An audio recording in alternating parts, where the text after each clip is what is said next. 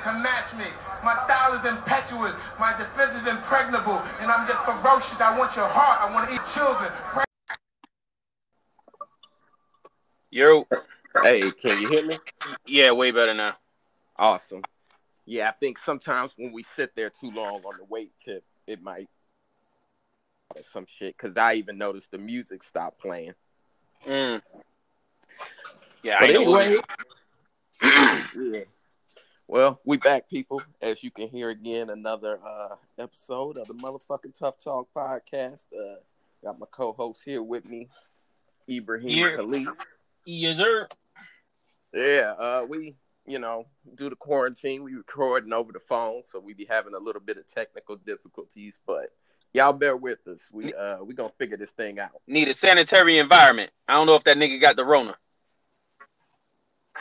Hey, you don't know if anybody got it, man. Everybody might. Everybody got have that shit, man. Everybody got it by now. Everybody Yeah, got it, been exposed to it, something. That shit like herpes. It's everywhere. right. Type one or type two. Which Rona you got? Uh, I think they t- the type two. I just you know type two. Get a little cold outside, get a blister, you know, shit like that. Just a fever blister, huh? hmm that's it. I don't take them type chances. It's like, you know what? I don't even need that in my life. You know, Blistex ain't gonna do it for me. Right. What's the other one? Valtrex. Valtrex. Talk to your doctor to see if Valtrex is right for you. yeah, them commercials was wild with everybody smiling. That was funny as it'd be funny as hell if you ask your doctor if Valtrex is right for you. He'd be like, "You dirty bitch." and your doctor just respond, "You dirty bitch." Hey, How does that help, doc? It don't, but you a dirty motherfucker. sometimes you gotta call a spade a spade, man. I know that's frowned on these days, right? Yeah. You can't slut shame anymore. spade. That's spade shaming. You can't slut It's all- shame no more. It's spade shaming. It's all a game, man. Just been a crazy week, man. Uh, whew. I mean, since the last time we talked, you know, the death of George Floyd that sparked, you know, revolts, riots, hmm what they call, like to call civil unrest. Those are the positive terms for it, which words have meanings. I'm I'm big on. Like, you know, you use a certain word that has a negative connotation sometimes to describe it to where it's like, how come we have riots but the Klan has rallies? To where it's like we can't have a rally? Yeah, they they the uh, they make it seem like the Klan is serving fucking Rice Krispie treats and lemonade and shit. right. They make it sound like it's a friendly event. Yeah. The Klan has rallies, but BLM has riots. And it's just like, nah, let's reshape some of the language. Like, They should I'm real careful, even myself, in what I They- type. they- you know, BLM rallies. they should call they should call our so-called riots. We should just start calling them yeah, something. the Black Lives Matter. I mean, they kind of are cookouts. I mean, the way they set that target on fire, that was, you know, if you had some marshmallows, yeah. you could have roasted them. At, at the uh, at the at the uh, protests over at Newark, they was doing the motherfucking cha cha slide and electric slide and different shit. So yeah, we Mhm. can call them we can call them Black Lives Matter cookouts. Oh, and uh, don't forget the looting. That was uh, giveaways. yeah, that that's the uh, the raffle. We got a raffle. Right. Those those were giveaways. We got a drawing. we got a drawing at six o'clock for the raffle. Look like everybody's a winner. Grab a flat screen. Let's go. hmm So, which even I could had to laugh at the looting in New York, where you know they boarded up a lot of Fifth Avenue, and it's like, first off, you're too late. You're one night too late. They already got you. Right. They ain't coming back again.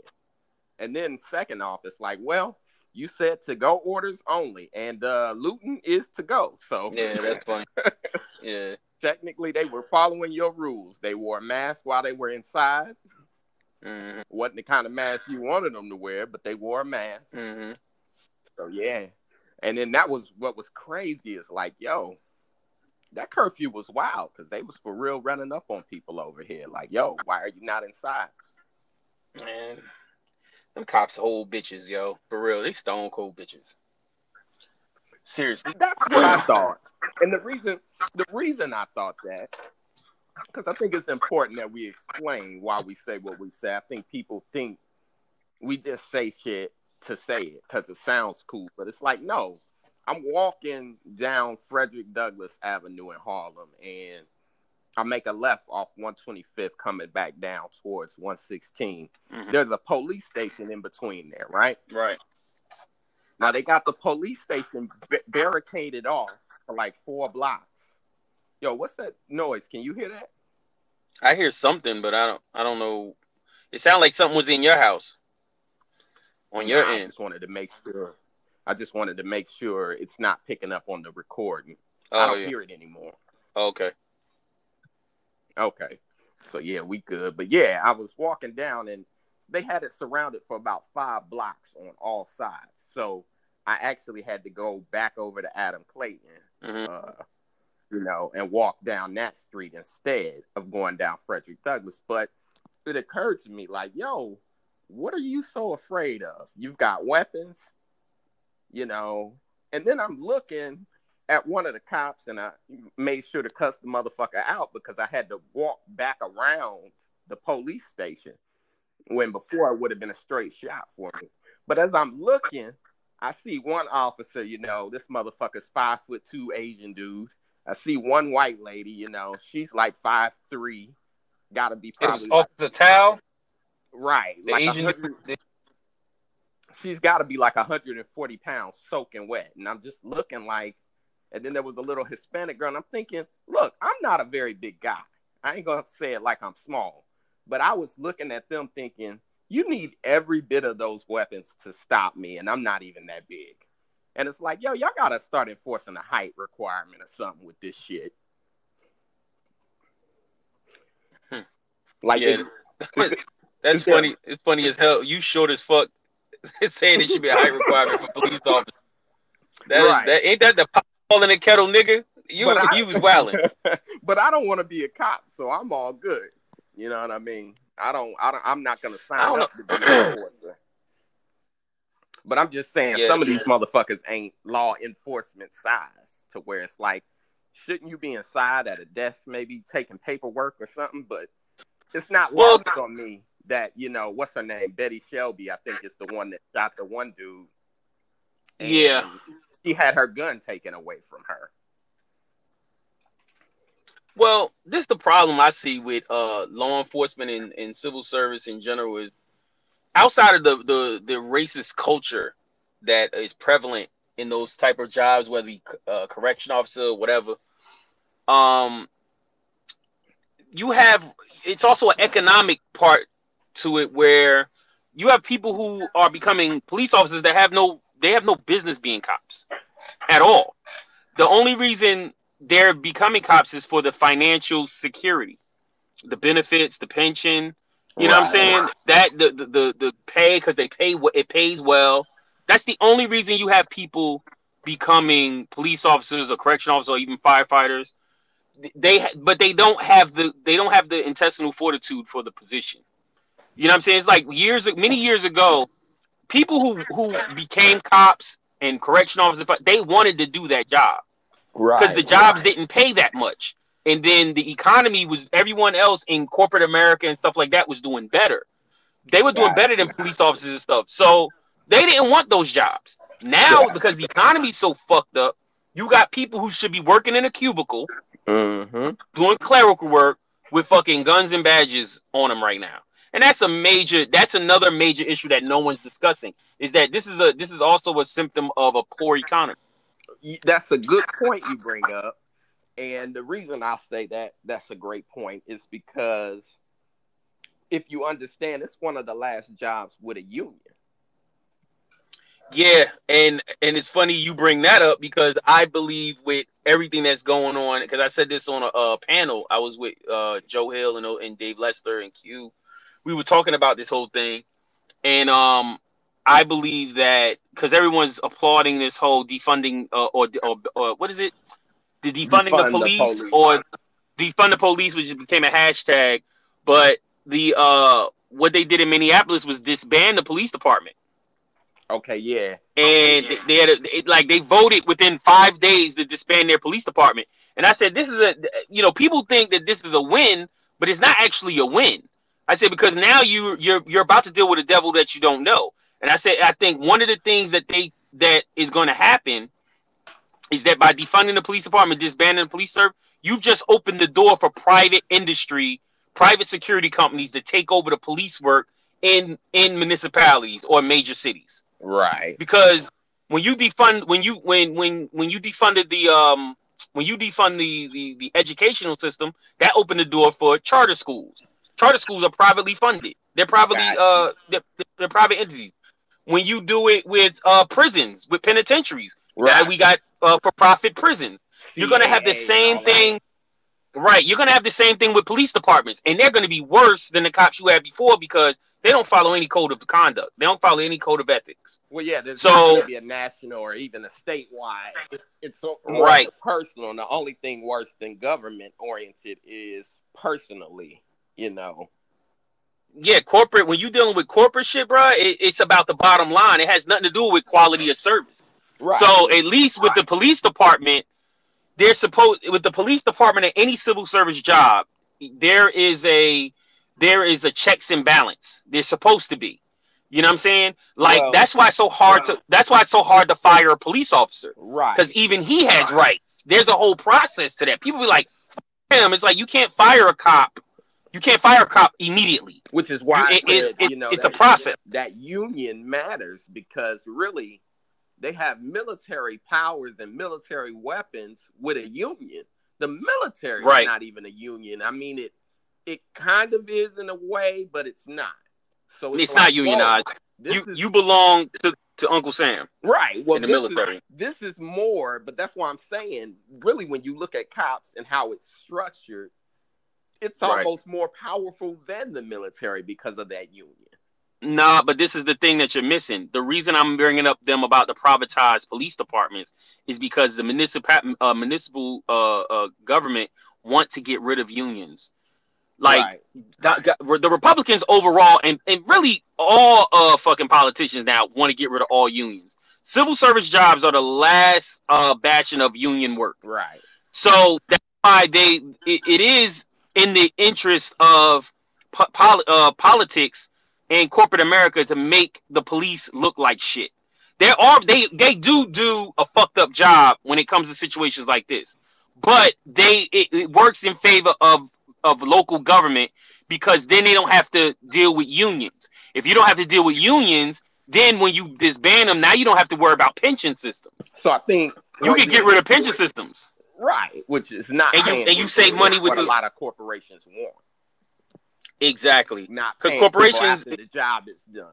after the job's done, all of that shit. They, they're the gonna flip the whole done thing. Fine, which which moves us to our next point, or our next point I wanted to make, which people don't realize, and I know we don't have any solutions for what's Mm-hmm. been going on, and being that it was, you know, essentially born out of slave catchers, the police thing needs to be reorganized. I don't know if it want, needs to be defunded. That sounds good, and a lot of people have gotten behind that, but haven't thought of a solution to They ain't thought that shit the through. truth is, if you really look at people like George Zimmerman, these goddamn vigilantes, and you don't want to open shit up to where vigilantes rule the land. You know, Well, that's not. But that that ain't what what would happen though. That ain't what would happen. You would still be. What I see happening is if they defund the police department, they, and you have other uh, municipalities disband their police force, like Minneapolis is doing. right? th- th- everyone think this ideal shit is gonna happen where they're gonna think this ideal thing is gonna happen where oh they're gonna allocate those funds to something to help the community. No, the fuck they not. This Right. is this is government you talking about. They're going to see how much money they can save by disbanding this police department and by um and by outsourcing that work. Once they outsource that work and other cities see how much they was able to slash their budget and their deficits so that they can keep lining their pockets, they're gonna follow suit. And Now you have all these privatized, you have all these private security companies that work in the military, that work along the military in war zones right, to get their hand in the police work. mercenaries, And then-. Yeah, pretty much. Pretty, no, I'm serious. Pretty much. mercenaries, Yeah, shit. So But but you're gonna, but at least the mercenaries have some have some background in fucking, you know, they have some connection to paramilitary or military organizations. Plus, with the over militarization of the police force, that's gonna be an easy transition from what they already do now Right. into what's gonna be in the future. So, And so, of course, this is just a, a, a theory I have. yeah, yeah. But I but all the tracks are there. All the, you know what I mean? All all, all the all the uh it, it, you know all the writings on the wall. So those are two things that I wanted to point out to you because you're saying it, but you're not saying it. And one theory that? that they haven't thought past defund the police. You've already thought past it to where it's like, Yeah. well, what does that look like? And it starts becoming a the, the devil you know is better than the devil you don't know. you don't know exactly. So- yep.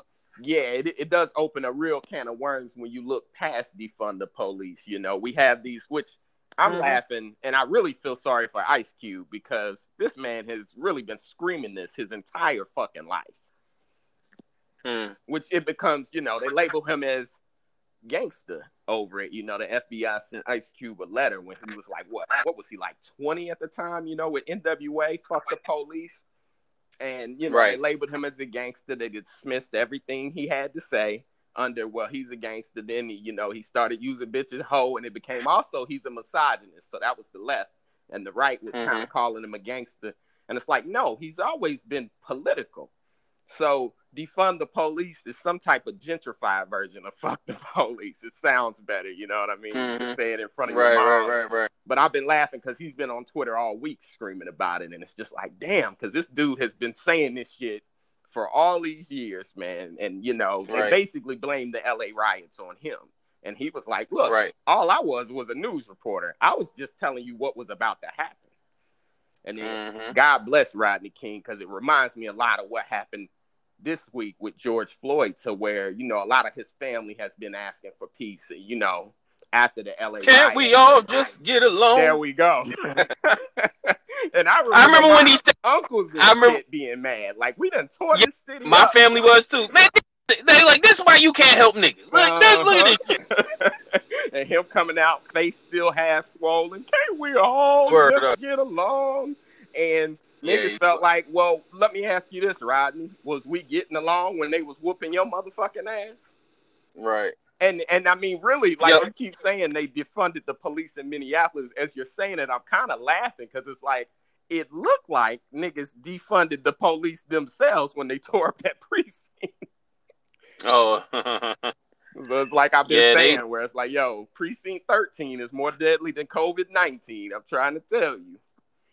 yeah, facts. But uh, yeah, it's interesting to see, like, you know, a lot of these terms defund the police and different stuff. Like, a lot of shit just, I feel like a lot of movements start off as noble and then they kind of fall into bad hands.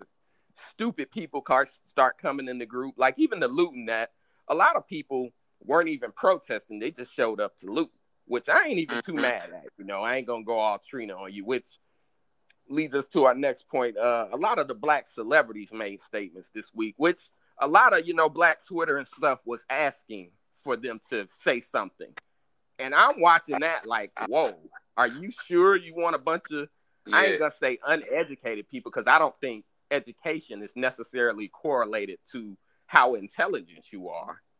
But a lot of our uh, entertainers, once we turn the beat off, they ain't too uh, articulate and don't have a lot of great ideas once the beat turns off. So once they started speaking, I was halfway laughing at like, well, that's y'all reaction. Now y'all are upset at what they said, but you asked for them to speak. Like I don't know if you saw uh, the comedian Desi Banks. Uh, do you know him? Um, I, He's like an I- internet I- guy. I think he pops up every now and again, but I don't know too much about him. Yeah, it's just like Instagram skits, and I mean, he's a black man, so I can't really down him. It's it, it's all kind of the same stuff, you know. You ever be in the hood and you see a FedEx man? This how they be in the hood. You ever be hollering at a girl in the hood? This how that be, you know. You ever see a teacher, but he from the hood, and it's like, well, these are the people y'all build up anyway. He shared the uh, Bloody Sunday picture. I don't know if you caught that, the meme or whatever that the other side was sharing, you know, anti-protest. If they can Oh, protest really? peacefully, and it was a picture of MLK and them on Mhm. Bloody Sunday, which is like I don't know if y'all know, but like 20 minutes after this picture was uh They taken, whooping they their ass. and, and drug off to cells, and the dogs were on them, you know, and the hoses came out. So how are you sharing a picture of Bloody Sunday and telling us to be peaceful? But he shared that, and then people were like, "Hey, what the fuck, man? We support you." And I'm halfway laughing because again, two things I think that black people forget, and I think MLK had kind of told Malcolm X then, you know, how y'all do it up there ain't how we do it down here. And what you do up there won't necessarily work down here. But I think Mhm. even black people forget that there's a big difference between the North and the South. Oh yeah. You know, the South can play respectability politics a little bit, you know, a little more than we can up here. Mhm. And, and also religion comes into play. So at some point, they will start talking about the Bible and forgiveness and turning the other cheek and all that shit people don't want to hear. Right. So it was just Yeah. kind of funny watching them, you know, disavow him and kick him off the ship basically and say, We supported you. What the fuck was that? Yo, I just saw a video with the Hodge twins. They them oh, motherfuckers Oh, Lord. those, they on some Candace Owens shit. Oh my god. Yeah. See, we, we'll, we'll, we'll Let, let me let me say that's the first train. that's the first video of theirs I've actually watched all the way through. the irony. I've never Bruh. watched a video of theirs all the way through. Listen, I'm laughing with you because I this week had to click on one of their videos and say, "What is this?" It felt like a parody to me. Really? Yeah, it felt don't know. like They, you can't mean. they look like they meant that shit. Oh no, they look I'm like they meant they that probably did. Now, mind you, they're military, so they've been, you know, they're they've been programmed. Oh yeah, they yeah. Like, Oh, I know they was- I didn't know they was military. Yeah, they're two former military guys. I even know a few comics that have worked with them. You know what I mean? So yeah. Mhm. But uh anyway, speaking of that type of thing, I thought it was very funny that uh Diamond and Silk missed the racist playoffs. They got fired uh, from Fox News like May first. Re- Really? Yeah, that contract was up. But I know Fox News was looking around like, damn, we just let go of two of our best scores. Nah, they got Candace Owens, yo. Once Candace Owens dropped off, they got her. They gonna get her next. Watch. Yeah, That bitch. Is, that bitch is the black Megyn Kelly, bro. here's the thing. I don't want to. I don't want to sound like I'm trashing black conservatives because I I respect people's right to think differently, right? hmm But at the same time, to me, and I've been accused of being it, it's called a contrarian, Right. to where it's like neither thing is appealing to me. I don't like, you know, how the left always just goes with the popular narrative, and I don't like how contrarian conservatives, I'll call them, always just go with the opposite. Well, what was he doing? You know, My thing is, What ain't nothing wrong with be, black conservative. Being a black conservative is nothing wrong with it. The thing is that don't lose your fucking self. Don't sound exactly like everybody. You get what I'm saying? Like you, Yeah, you sound like yeah, you're word, just reading straight off the Fox News telestrator. It's like when I listen to Candace Owens. Like I remember she did a she did a talk. I think with her grandfather sitting right there. This was the first time I ever heard of her. There was like she Right. she approached like she was talking to the Senate or the Congress or something like that and her grandfather was sitting next to her, and she made she was talking, and it wasn't popular shit that you know the popular narrative, but she was making some points. I was like, you know, I don't agree with this, but yo, she's making sense here, blah blah blah blah blah. So I can like take some and leave some with this bitch, just like with anybody else. But when it came to this George Floyd shit, I'm like, yo, you said every like everything. You completely bit on this dude's yeah, You know, kind of like Uncle Ruckus, uh, Uncle Ruckus. Yeah, it's like the fuck. Like, are you reading from a script? Are you even? What? none of none of what she talked about um none of what she talked about had anything to do with um him losing his life at the hands of that police officer. But that's none why of it. it's, it's important to separate black conservatives from Candace Owen contrarian types because she's just going with the opposite narrative. She's But that's literally looking at what that's are the same narrative you hear on the? Yeah. and there's a whole market for that. And like Mhm. you mentioned, the Hodge twins, that's what they are, the male version of Candace Owens. What are Mhm. black people saying? Let's say opposite of that. So Mhm. I'll say this, and we'll we'll move backwards a little bit because I mentioned Desi Banks, the comedian or whatever, Mhm. uh, and you know T.I. spoke, and you know I don't know. Did you see the clip? You know, uh, this ain't Wakanda. You know, he was saying Atlanta, don't burn this down. This is Wakanda, and it's like, well, that's you know, I hate to say it, I love Ti. That's one of my favorite rappers, but I'm like, Wakanda what a high school- down. that's what a high school dropout would tell you. You know, that this is And then, Wakanda? like But I'm saying entertainers aren't leaders. So when you Right. are demanding a statement from an entertainer, of course Like, he spun it back to enter- he spun it back to entertainment. yeah, but th- that was a bad. That was a bad. But that was a bad look because Wakanda did burn down in Infinity War. right, right, exactly. Just That like was a bad came through. He didn't watch. He didn't watch the. Uh, he didn't watch the the the the last the next to last one. It was like Wakanda Right. damn it burned down. To which I laugh But- at because I'm like, I'm like, uh, well, what's y'all vibranium? Peaches. Since Nah, Georgia big- is Wakanda nah, big boot- Big booty chicks down there. That's that's that's their vibranium. Oh, Buffy the Body. Yeah, But uh, that or Atlanta I or Atlanta because- Wives. Right. Magic City. Like protect Magic City at all costs. It's our greatest export, stripples. But uh I was dying because yeah, he said that, you know, and like I said, you you can't get mad at an entertainer for spinning it back. It's like MLK wasn't dropping albums and mixtapes. He was a leader. That was what he did, you know, by uh-huh. definition. Same with Malcolm X. So and Killer Mike and a bunch of other people spoke, and even Trina that, you know, with the looting and Trina spoke and she was mad and she called, you know, basically said, you know, you y'all motherfucking looters is acting like animals and thugs and I was dying laughing. I always like when it flips back to you to where it's like a reverse card because they was calling Yeah, her yeah. the fast the fascist bitch and I was like the fascist bitch. That's that's great because Mm, she always called herself the baddest bitch yeah, and that had Yeah. me dying. But then uh The-Dream spoke and the same thing to where it's like, hey, I'm all for the protesting. George Floyd death was wrong. Also, Atlanta's partially black owned, so y'all need to chill the fuck out. Now, this is what I thought was funny, to which again they threw it right back at him. Said, "Hey, nigga, you the one who said throw it in the bag." and it's like, okay, that's that's hilarious. But also, here's what it reveals to me: is that regular people sit at home and they watch these people. They buy their albums, they buy their movies, they do whatever. You know, they watch their reality shows. They don't get that part of the reason that entertainers are successful is that they don't think like you. Like, Right. why would why would someone who owns a business agree with looting and encourage it? hmm Like that's just stupid logic. Now, like I said, to me, his statement was kind of guarded because he layered it to say, "Hey, I understand," but also, basically, let's loot responsibly.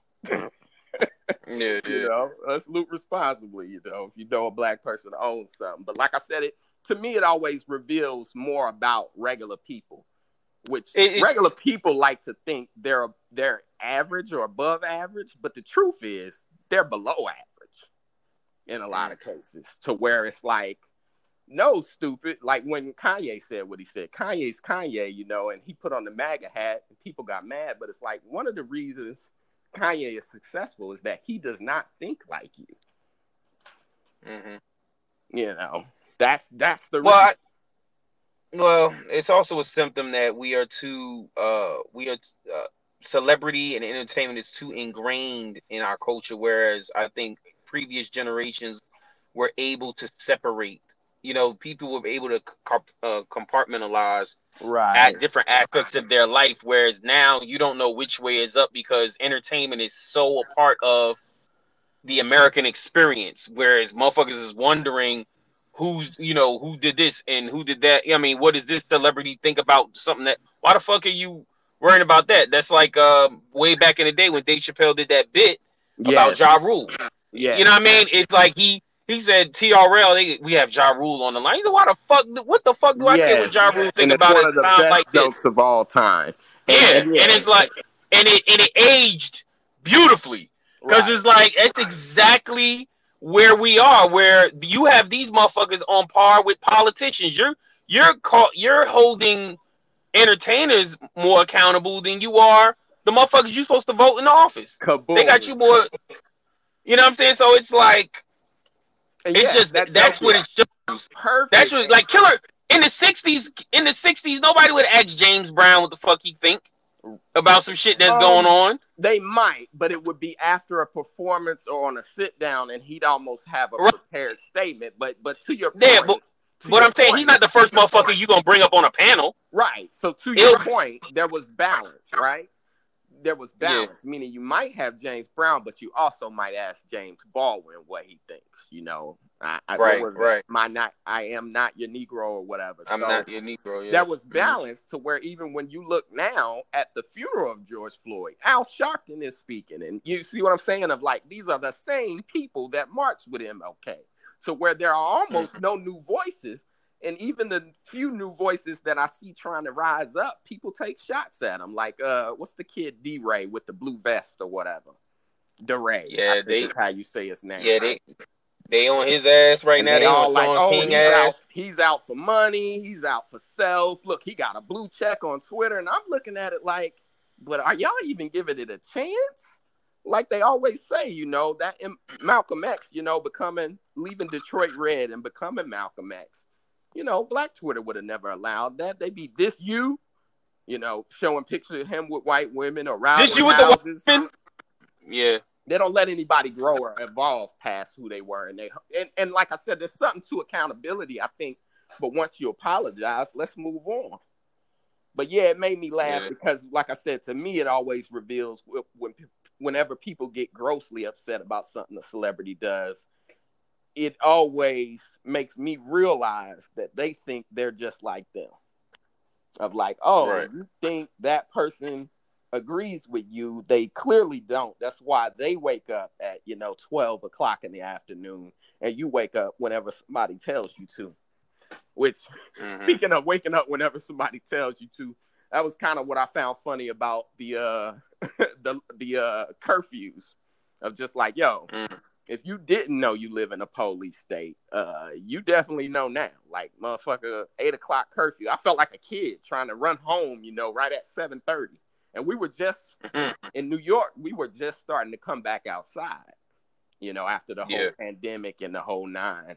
So it was kind of funny to see, like, damn, we just got off punishment. I felt like a kid, you know. Oh shit. I Mhm. don't know. Well, Daddy Trump said, Big Daddy Trump said we got to be in by eight o'clock. Let me go ask Cuomo real quick if if it's cool.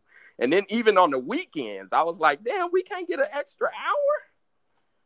Mhm. Remember, that's how you know the punishment used to be. It used to be like, look, Monday through Thursday, you in the house by seven, By 6 Mhm. right? Yeah, you know, depending on what your punishment was, and then you know, Friday, Saturday, Sunday, you good till eight o'clock. And I was just surprised at how quick. And people that didn't think they lived in a police state, I had to spit some Umar bars. Sound like Dr. Umar. Like, hold up, brother. You didn't think you lived in a police state? How many Mhm. states is in America? 50. That's 5 0. Come on. We've been living in a police state. It's literally the definition of this. That's funny. But yeah, that shit had me dying. Cause Yeah, Like I it's said, I'm funny like, the soft language they was using.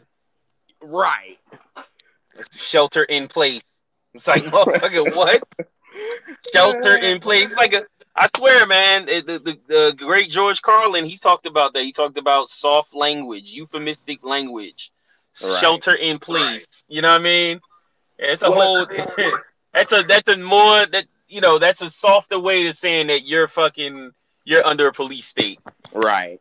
Well, in place. Well, it's That's all hilarious. somewhat coded language, and it's you can tell when it's a joke language when it's like an oxymoron.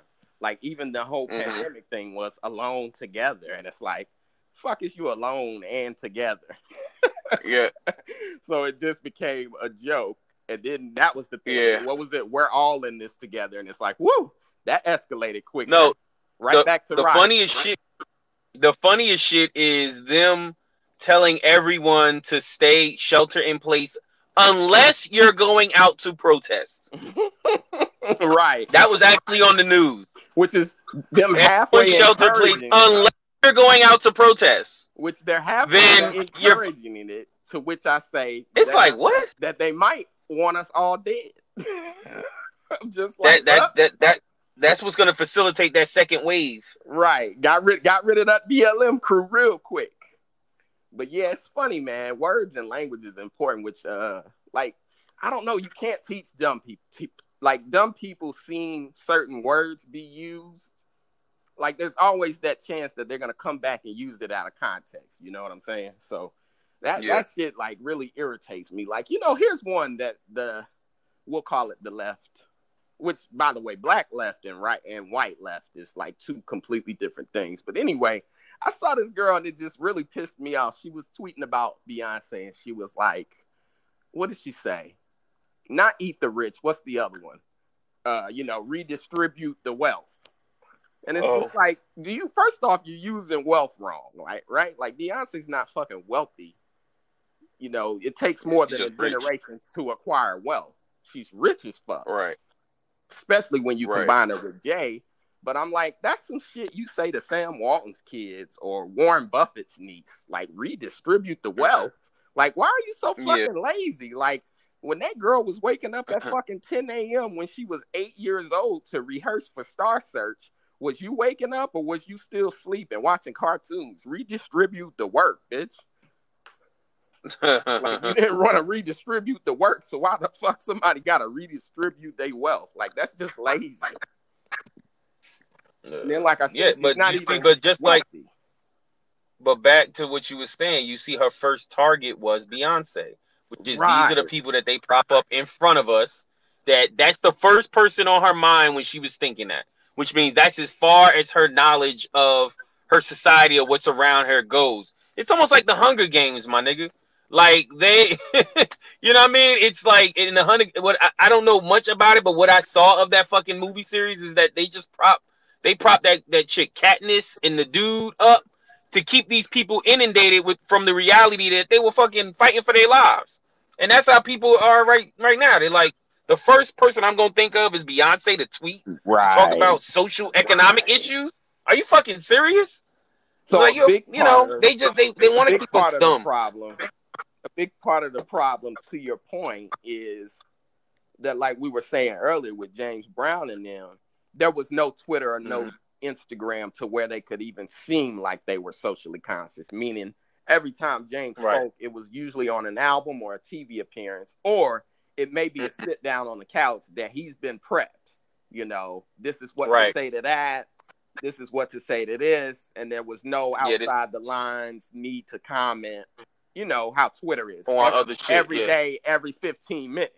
As as we joked earlier, you literally can get Ja Rule's takes on, you know, what's going on because he's sitting there on Twitter. And a lot of people do every time he speaks on something important, just leave him that clip of Dave Chappelle in the replies. Because it's like, mm-hmm. my dude, we didn't need you for this one. But yeah, words are real dangerous because it's like, like I said, you, you teach a dumb person something they'll repeat it and use it in the wrong context. Like I said, I got mad because I'm like, she's not even wealthy. She's one generation deep, you know, at this point. That's, I mean, she is that's, that's like kids. You may could even say that to her kid, but you can't say that to her. She earned every bit of that. It wasn't like, passed down to her. She's not like Trump or like uh like I said, Warren Buffett or none of these people But that's like also you talk about teaching dumb people shit. That's what I get frustrated with with social media in general. Like I remember it's it's a couple of things I see on social media that pisses me off. It's like uh there's this one meme that circulates like all the time. It was this one meme back like about five, six years ago where they said something about uh when they would talk about COINTELPRO. Yeah. It's like COINTELPRO in the black community and President Hoover wanted to blah blah blah blah. And I'm like, wait, there was no President Hoover. What the fuck are you talking about? Right. Like I was like, it was Hoover who's the head of the, the director of the FBI, but they put up their President Hoover, and that shit circulated like a motherfucker. There is no President Hoover. The, there's another meme that gets my goat where they go, um, it's a, it's like these like fake dumb quotes where it goes, uh, the the saddest thing about betrayal is that it never comes What it said is that it never comes from your enemies. Motherfucker, if it came from your enemies, it wouldn't be betrayal. Fucking right, idiot. That's the whole meaning of Yeah, betrayal. The whole meaning of betrayal comes from your friend.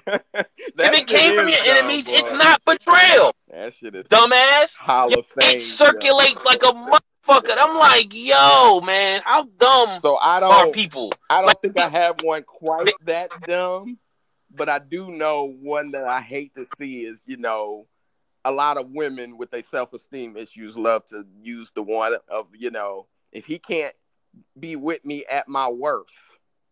And I'm just like, well, why are you at your worst? That's the better question. Like, Right. Why are you at your Right. worst? That's that's something you need to go deal with. Why he got to deal with? Yeah, why the fuck? Why am I responsible for your shit? Right. So here's another one, and I'll throw this at you real quick. This, you know, this might get us in some trouble. Whatever. I just, I see us as being too divided. You know, it's black gays versus blacks, uh, light skins versus dark skins. Uh, Mm-hmm. during the week, I saw people tweeting, you know, uh, black trans lives matter, and I'm like, we, we, Oh we're man, yeah, I was gonna talk about saying- too. we're saying Black Lives Matter. If they're black and trans, then they're part of the conversation. And Yeah, I to just said somebody, I said, yeah. To me, it's like going to a butterfly's funeral and yelling at people, "Why y'all don't care about caterpillars?" And it's Right. like, well, the caterpillar becomes the butterfly, and vice versa. So what what are we arguing about here? You know, all caterpillars just the- the- lives it's- matter. Yeah, it's the dumbest shit. It's the dumbest shit I've seen. I'm like, why? Like when we're saying Black Lives Matter, or anyone, you know, they proclaim this, they make this proclamation. It covers everybody. So anyone that's- who anyone who uh, identifies with the diaspora, it no, no, regardless of what your lifestyle is. So I don't even understand why they even say that. so It's another way divided. of dividing. It's the, it's and plus, let's be real. Let and I said this to somebody. I said, let's be real. The LGBTQ community got got more rights than black people. They got it faster and they got more laws passed and everything than us in a I mean, in a yeah. short span of time. In in, in Obama's in Obama's eight years, he did more for LGBTQ community than he did for black people. Mm, right, that that's could be debated, but but we won't get too far It- it- into it. I just I just wanted but- to but- acknowledge the fact that, like I But- said, but this- hold on, because we're only thirteen percent of the population. So it's like, yo, we can't Mhm. afford to be more divided. Can we end all this light skin, We can't, but- skin, short versus tall, gay But- versus straight? Like, come on, man. Black women versus Yeah, if women. anything, but but if anything, we should we should just be all one on this one movement. But it's like y'all, you like like the dude, what's his name, Billy Porter? He jumping down the black community's throat on some shit. I'm like, dude, what the fuck are you? Well, that's what I'm saying. We the fuck are you doing? we can't finish our fight and get to the point without turning on ourselves, and that shit breaks my heart. But That's I'll say this man. about before we get too deep. I want to swing back into this bastardizing of words because that shit annoys me. Like I said, the worst thing that happens is somebody stupid sees something the smart person says and tries to reapply it because they're always going to use it wrong. Like I said with this girl, redistribute the wealth, and it's like, what? What wealth? What are you even talking about? it's generational. Wealth is generational. The riches, you know. Well, Right. I think uh, Andre 3000 said it's one of the most brilliant things that motherfucker ever said. Uh, rich is the word. Wealth is the word. Rich is round the corner from the curb. And it's like, yeah. Mhm. and, and I mean, Chris Rock joked about it, you know. Rich is some shit you Right. can fuck up in the summer with a drug habit. Nigga said, shit, Rick Mm. James was, was rich. so it's like, yeah, man, you don't understand the difference between the words that you're using. But we was chopping it up last week or so on the show about OnlyFans. And I told you I had bought a chick's OnlyFans just because I wanted to see what it was about. I was curious. And you replied back, like, you know, that's some simp shit.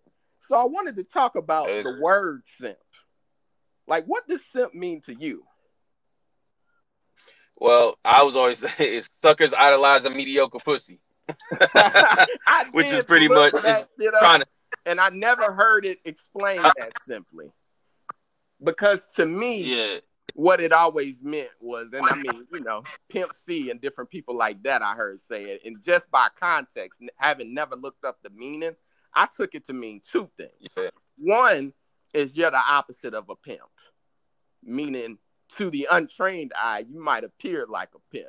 But when they realize, you know, you buying them girls lunches and all types of shit and she ain't giving you nothing back, you not a pimp. Right. And then I also took it to mean short for simple, meaning you was a simple motherfucker. A simpleton. understand. That's what I, that's what I used to think it meant. But then once I the, the acronym, I was like, oh, that makes a lot more sense. Because I thought, you know, simpleton, or you're a simp, you're a simpleton or whatever. But once I once I learned about the acronym, I was like, oh yeah, that makes a lot more sense. When did you learn about that brings that whole reality home. I learned about the acronym about shit ten years ago. Okay, so yeah, Yeah, a friend of mine, because I thought it meant I thought it meant simpleton. Like for years, I, I used to hear simp. I thought it just meant short for simpleton. right. But somebody, uh, a friend of mine, was like, "Nah, it's an acronym." Yeah, You know what I mean? I was just, "Oh, all right, that makes sense." And and really, if you really want to, I'm like, you know what, man? I ain't even gonna say that shit. I ain't even gonna say it on. I'll say it on my shit. I ain't gonna No, you can you can say say say what you feel like saying. Yeah, because it because it, it makes me think of the it makes me think of the comedy community a lot and all these male feminists. It's Oh, like these well, guys who are self-proclaimed male feminists and they speaking up for they're speaking up for for women, but they're like downing themselves as men Right. and Well, that and me- hoping to be in a favor because they hope they hoping that these chicks are gonna fuck them or they gonna win some favor because they trying to. You understand what I'm saying? Like I was explaining Yeah, to no, somebody so- like about a couple of days ago. I was like, when- So what what I- what it feel I like was you like- saying is wolf in sheep's clothing. Yeah, but at the same time, but even if they're not, but even if they are, uh, you know, even if they don't have bad intentions, the sheer fact that you're lowering yourself and hoping to gain the favor of the the opposite sex, and and I see that a lot in the community because people be police like if you do jokes about the opposite sex, like when like me when I talk about relationships and women and stuff like that in my set, I don't have I don't make no bones about it because I got pussy at home. I ain't trying to fuck none of these chicks in the community. Got You understand what I'm saying? So how she feel about it don't affect me. Versus See, so if a guy I want you is out here and I want you to hold that thought right there because that was the point that I wanted to Okay. bring up to you. And the point that I wanted to bring up to you was two things. One is intent. And that was always what it meant to me.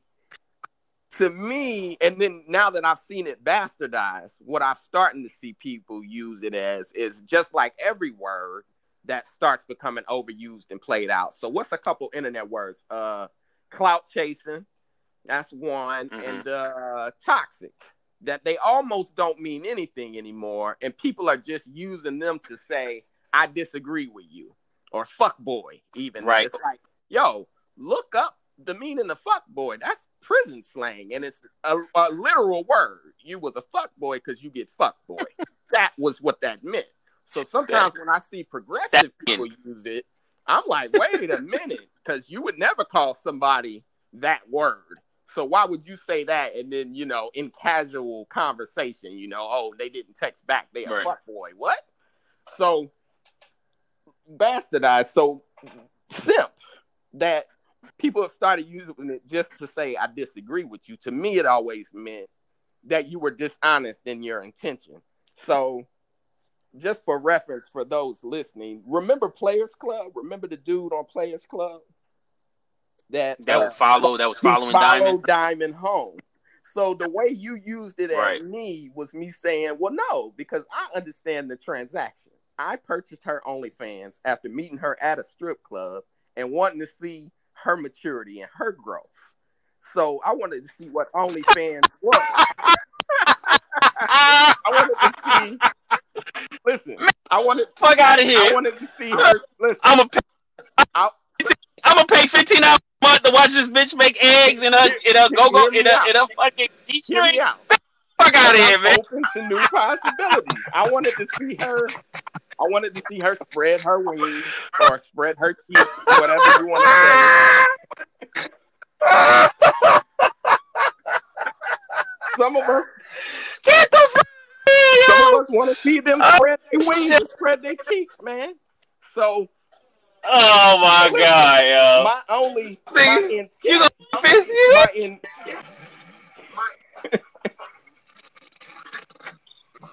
your so what I'm saying is Go ahead, all I'm saying I'm is sorry. you only a simp. Oh shit. I wanted to see her spread them cheeks, so we will be honest, not spread her wings, but spread her cheeks, which is you know that's an honorable thing. Oh. But my intentions were pure. So what made you a simp to me always was the intent. So like we were talking about Players Club, dude was dishonest. He was spending money on her with the intention of getting something out of it. So to me, simping always was not understanding the transaction and that that's where the transaction ends.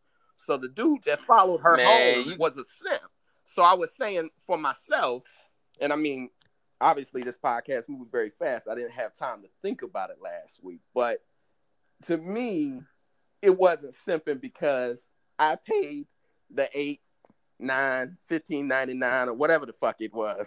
Don't judge me. Uh, for her OnlyFans. Too late. I ain't even had to say shit. That's you. That's your own I judge myself. Don't that on me. Look, you try. Look, you like don't simp shame me. Look at you. Look, you criticize. You, uh, I'm simp shaming you. That's right.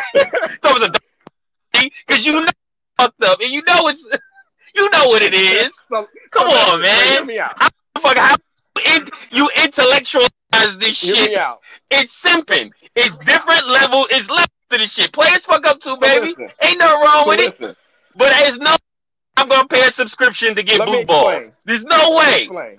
This bitch is not in my expense report. Well, I did. I, I can't like lie. the fuck? I did think it was a little ridiculous. I did think it was a little ridiculous to subscribe to them like a bill monthly. That's like, yo, I think I told y'all last major simp this shit. was a pro tip of like, yo, go on manyvids.com. It's the same chicks, but it's three and four dollars a piece for the videos, and you ain't gotta subscribe and be charging that shit to a card every month. Like I said, what are you, a light bill chick? That's a little ridiculous. I'm all for supporting the, the and the OnlyFans and pro ho. But a, a bill, that's a little ridiculous. So no, all I was saying was that to me, your intentions make you a simp. So say like uh, you know, with that one, I never DM'd her or sent her no dick pics or asked, so what's up? When can I hit it or nothing like that. I understood it was a transaction. You know, just like going to Lowe's, you know, or something, or like you, you see this in other things. So like, you know how the weed man be, right? Like, did you ever know somebody that was Mhm. that, that that thought they were friends with their dealer? And the Uh, Second, they yeah, didn't have goof, money. that's some goofy ass so shit. that's simping to me. When you start thinking, oh, me and him are friends, you know, sure, he can spot me a little weed till Friday when I get paid. And then the second he doesn't have the money, the dealer Mhm. has to remind him, hey, fam, this is a transactional business. Meaning, I'm not your Right, friend. right. I'm not coming over your crib to hang out with you or to listen to your stupid ass stories. If you don't have money for the product, I need you to get on. And that person's feelings is hurt when they find out they can't get, you know, spotted till Friday. And it's like, oh, you was a simp. Mhm. You thought this relationship was more than what it is. So even for, you know, certain guys, I guess it kind of spins us back to the eternal question of is it tricking if you got it? I always thought no, because if you got it, you don't really care. It it it is still tricking. I don't give a fuck with no because look, when your ass ain't got it, you be thinking about what you gave. when your ass be broke, you be like, God damn. Maybe that maybe that thousand dollar trip. Think about hey, ask some of them broke athletes who made it rain in a motherfucking strip club if they wish they had that goddamn money back. So it's like, hey, at some point you ain't you not gonna have no, it, and you thinking gotta- about it. We got to jump off. You ever threw you ever But we gonna finish. you ever threw away some food? Yo, we're gonna finish this conversation. I'm Yeah. gonna add uh V Lynch to the uh, chat, and we're gonna come back on for like maybe another thirty minutes or hour. I bet. All right, I'm gonna uh, I'm gonna throw both of y'all in the group and send the link, and then we'll restart. We'll pick up right where we. Hello. It's just me and you right now. We'll see when she chimes in. Uh, she might be a little busy. hopefully she'll chime in here in a few. Uh, oh, okay. Hello. Hey. Hey, B. What's up, Ibrahim? Hey, Phil. Hey, what's up? Not, uh, not welcome, much. Welcome to the welcome to the Tough Talk podcast. Uh, we got a guest, y'all. Uh, very funny comedian. Thanks uh, for taking time out from Fighting the Man. Thanks for taking time out from who? From fighting the man. Fighting the man. Yeah. Okay. the man's paying me, so I don't think I'm fighting him. That's always the issue, man. The, the, the man is paying. So exactly. Sometimes it's yep. like, you know what? Which which I was reading this week and everybody was doing donations for BLM and stuff. Mm-hmm. And you know, Kanye was sending money and I'm thinking to myself, is money gonna help this? well, taking out of taking out money from the police will definitely help this and bringing right. the funds to where it belongs will. But the people are already bringing the funds. But we definitely uh, need to defund the police. Well yeah defunding i feel like is fine because they do have a growth budget. Me and ibrahim talked a little earlier about that. But at the same time as i'm watching you know black Twitter and people, regular black people, screaming at Beyonce, "Send that check! Shut up! We don't need your words. Send that check." To who? To the their cap To who? To the yeah, right. Well, no. well, hold on. We'll get we'll get to that. Okay. So they were screaming at you know Beyonce and screaming at all the black celebrities. Where that check at? Because mm-hmm. they didn't like a lot of what they were saying, and it's like, well, is a check gonna help racism? Like it annoys me a little because it's like the short answer is no. Right. But also, I start thinking about our ancestors, our leaders, and I say, yo, if Nat Turner had a, had a cash app, there would have been no revolt. Right. Because money fix everything, right? Money make you sit down and say, hmm, well, maybe we can talk. Right. And I think we're beyond that. So as I see, nah, you know, I think I think he would have. I think. I think him having a cash out, that motherfucker would have been able to buy some more guns and been able to. it's like you need right. some money. A revolution need money. Like as much as people talk about, uh, uh, Malcolm Malcolm X was funded until he was uh, excommunicated. The the Nation of Islam was worth millions, and they was able to fund a lot of the speaking engagements, a lot of everything that that you know that he was able to fly all over the country and do everything. So even with him being a revolutionary, even though we don't see that as a you know as a viable mean of income or that it draws a lot of money, no, he had millions behind him. The same thing with Mal- uh, MLK's movement. They had a lot of um they had a lot of wealthy white liberals funding them. So you need money. Uh, okay. You know what I mean? Well, you just can't. You ain't doing this shit at the seat of your pants. You actually, it costs money to, to have real revolution. The real issue is there's no real accountability. Like nobody has a, a figurehead that we go, oh yeah, that's exactly who is leading this. That is exactly who's behind. You, you understand what I'm saying? It's okay. kind of like everybody has a fucking voice, well, which is a little misleading, and that's how you're able to have different people infiltrate and and be kind of uh, fugazi. Let's see what uh V goes. V, do you do you go by Vanessa or is it V? Hello. V. V. Uh oh. We seen to him. she said, "Fuck y'all niggas." Uh, hello. V said. yeah, what happened? I, I could have sworn I went off the Anchor app and I, I could hear y'all perfectly. I didn't know once I got off, y'all can't hear me. okay, yeah. Oh, That's mad funny. You. Um, so is it? She's like, I'm not paying attention. That's not true. It's V Lentz on stage, but if I tell people Vanessa, they won't say V Lentz when I get on stage. They'll okay. automatically say Vanessa. So because of that, I just tell everyone to call me V. So it's like V from Vendetta. Yeah. Cause she fighting me. Exactly. Right now. Hey, hey, that's one of my favorite characters ever. I loved him. You know, I saw that movie recently because, of course, all the Vendetta references, and I liked it. It yeah. made me think, why yeah. didn't I like? Why didn't I watch it before? I used to. Yeah. Ain't, ain't a black person in it, so it ain't represented. that makes sense. That's probably why. That's probably why. I mean, he was burnt if that counts in a fire. no, it does not. then he wore the white face mask. But you know what people never talk about with him is that wig. His wig game was on. Was a laced nice. front Brazilian yaki. That shit was lit. He had the bangs, the Tyra Banks bangs going. I was like, he okay. was lit. He had the same hair as the as the prince from Shrek. Yeah. Lord Farquaad. Farquaad. He had the same face yes. too. They have the same face. And, and with Mary J. Blige boots. no more drama. Go Mary. Go Mary. He, he, wanted all the drama. But no, I wanted to ask you because mm-hmm. Ibrahim answered the question that I asked of like, well, does money is do we need money for the revolution? We definitely need money for the revolution. We definitely mm. need resources.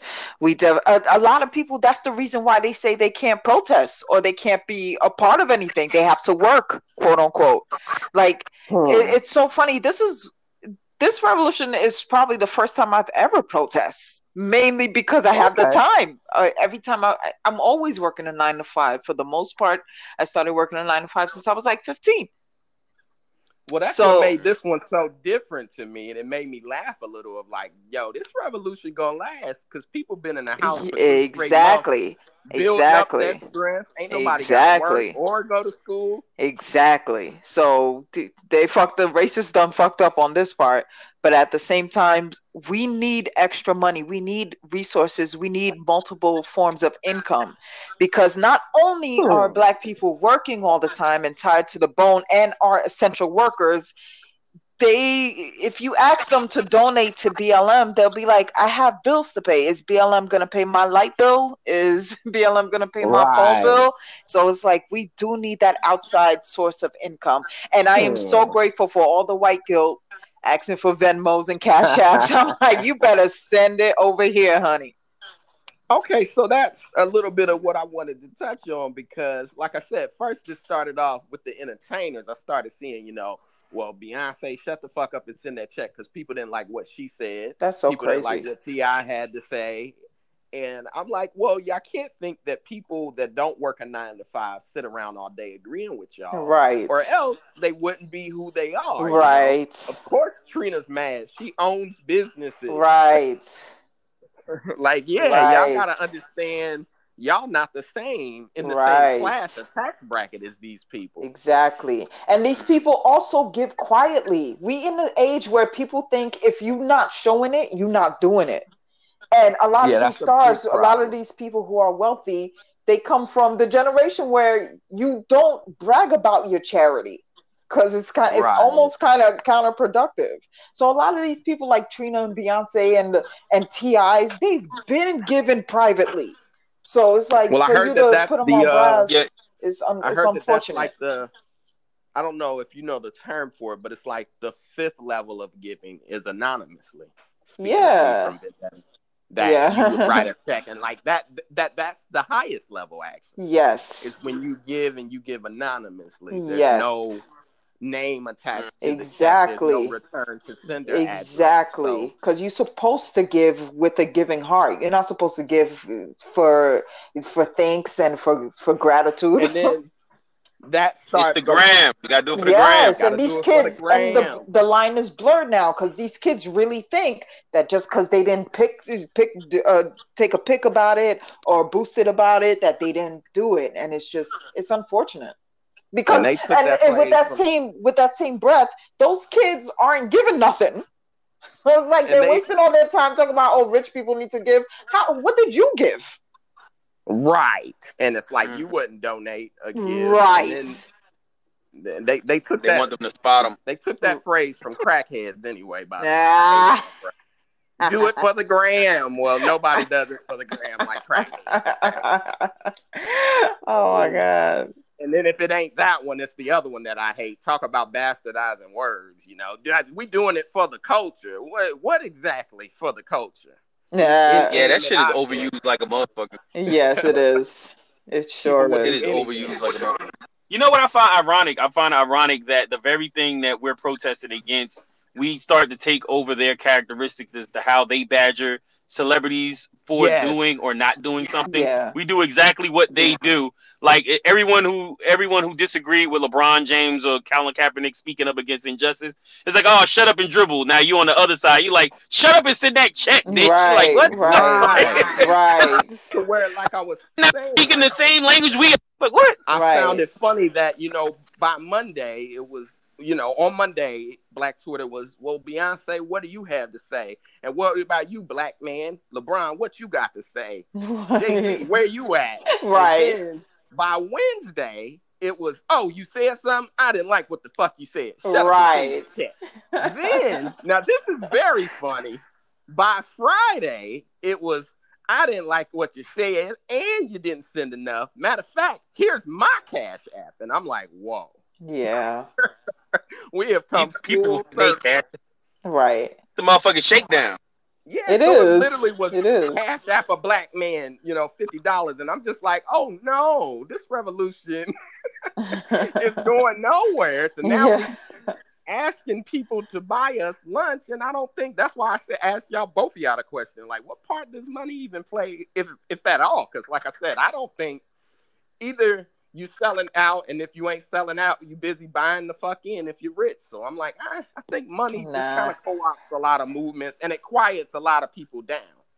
This is true, Nah. but just remember that lawyer fees are a lot of money. Yep. Lawyer fees are a lot of money. People who work just with the law, the the um the the chancellors, all all the motherfuckers, they cost money, and that's why that's why is this is disproportionate. Mm. Well, Bailing, bailing people out. Well, uh, well, bailing people out is the only way that I see, which that was necessary even all the way back to MLK and their movement for the Right. But Right. here's one thing I do wa- like to see, and I think one thing people need to keep in mind is destroyers are necessary to the movement, right?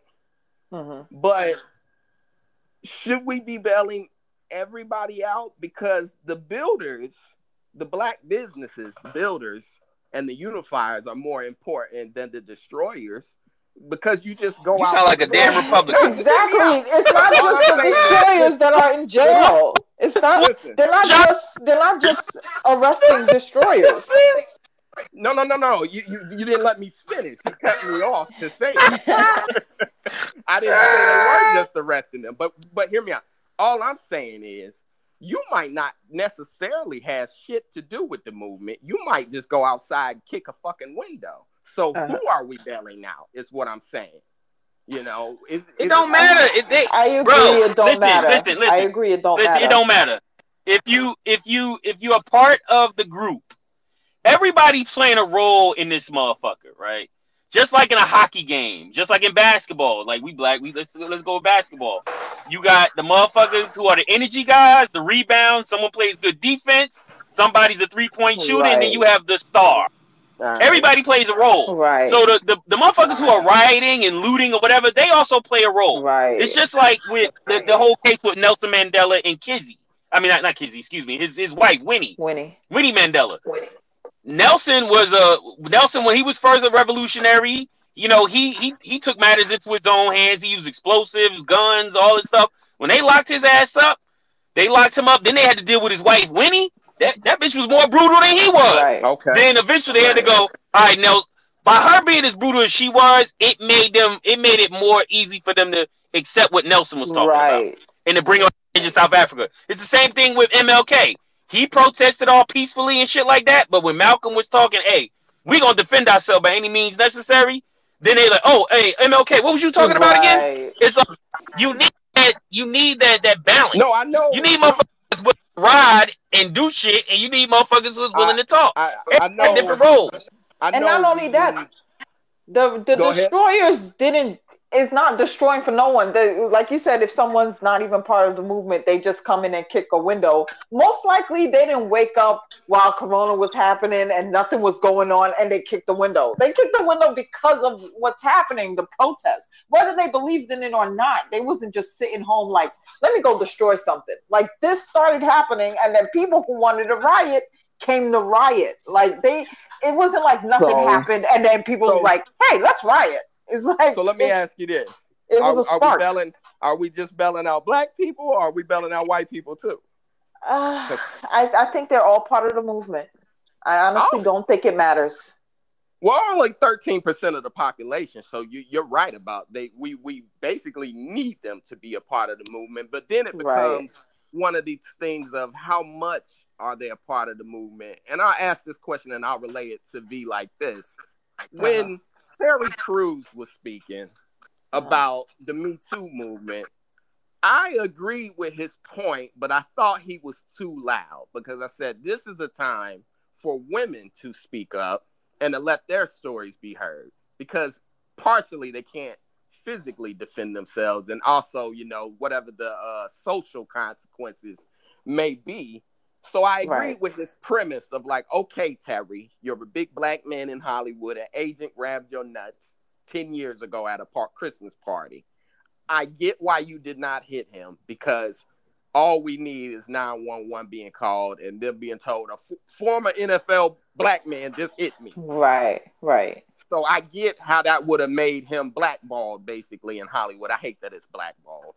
Anyway, uh, that's another question. blackballed, black ice. We just can't win out here in the streets. But Black Friday. But I got it, right? But then I thought he was too loud. You so, know what? the white people that protest, where yeah. do they belong? Do they belong at the front? Should they turn their volume down just slightly? Should we be bailing them out?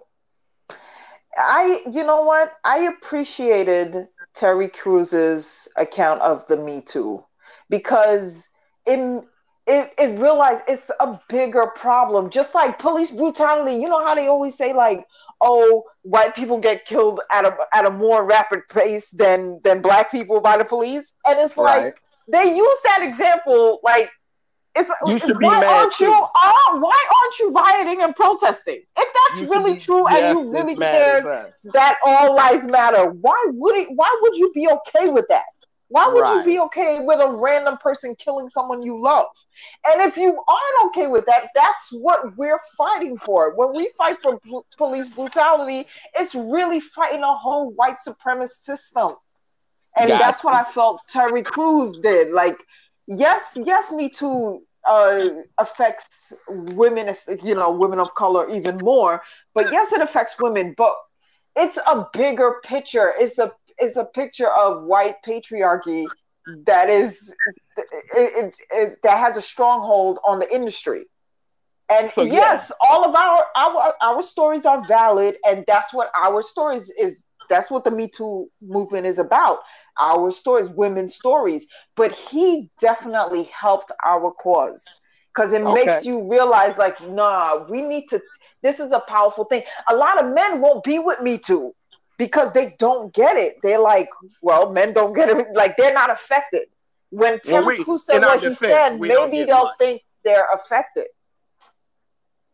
In our defense, in your defense really, what? Terry, Terry. In our defense, men don't get much. But like I was saying this is with true. Terry, it wasn't that I didn't agree with. Oh, him. come on. Here you go simp shit again, man. Here you Don't go. do that. I'm, I'm clowning. Ask yourself why a joke made you that mad. Don't do that. It was clearly a slight. We ain't gonna start Ibrahim's over here on men two time, which is just like shut the fuck up. Oh my god. Not Ibrahim, but that's how I felt about that whole movement of just like right, right. all lives matter bullshit is this? Right. Y'all over here crying like the women, like because like I said, my whole point with it was they're defenseless in the physical sense. So yes, Weinstein may have been able to physically assert himself, and even like I said, consequences socially. So I understood right. Terry's social consequences, but I yeah, just thought and, I thought he was th- a little too loud, and some of the tears was a bit much. So just like, bro, you're 6'4", 300 pounds. If you're thinking about a man that grabbed your ass ten years ago, that means you probably liked it just a little bit. No, I don't think that. and the the way you say women are defenseless against the Me Too movement, that's kind of not true. Harvey Weinstein was a big fat blob of a pig.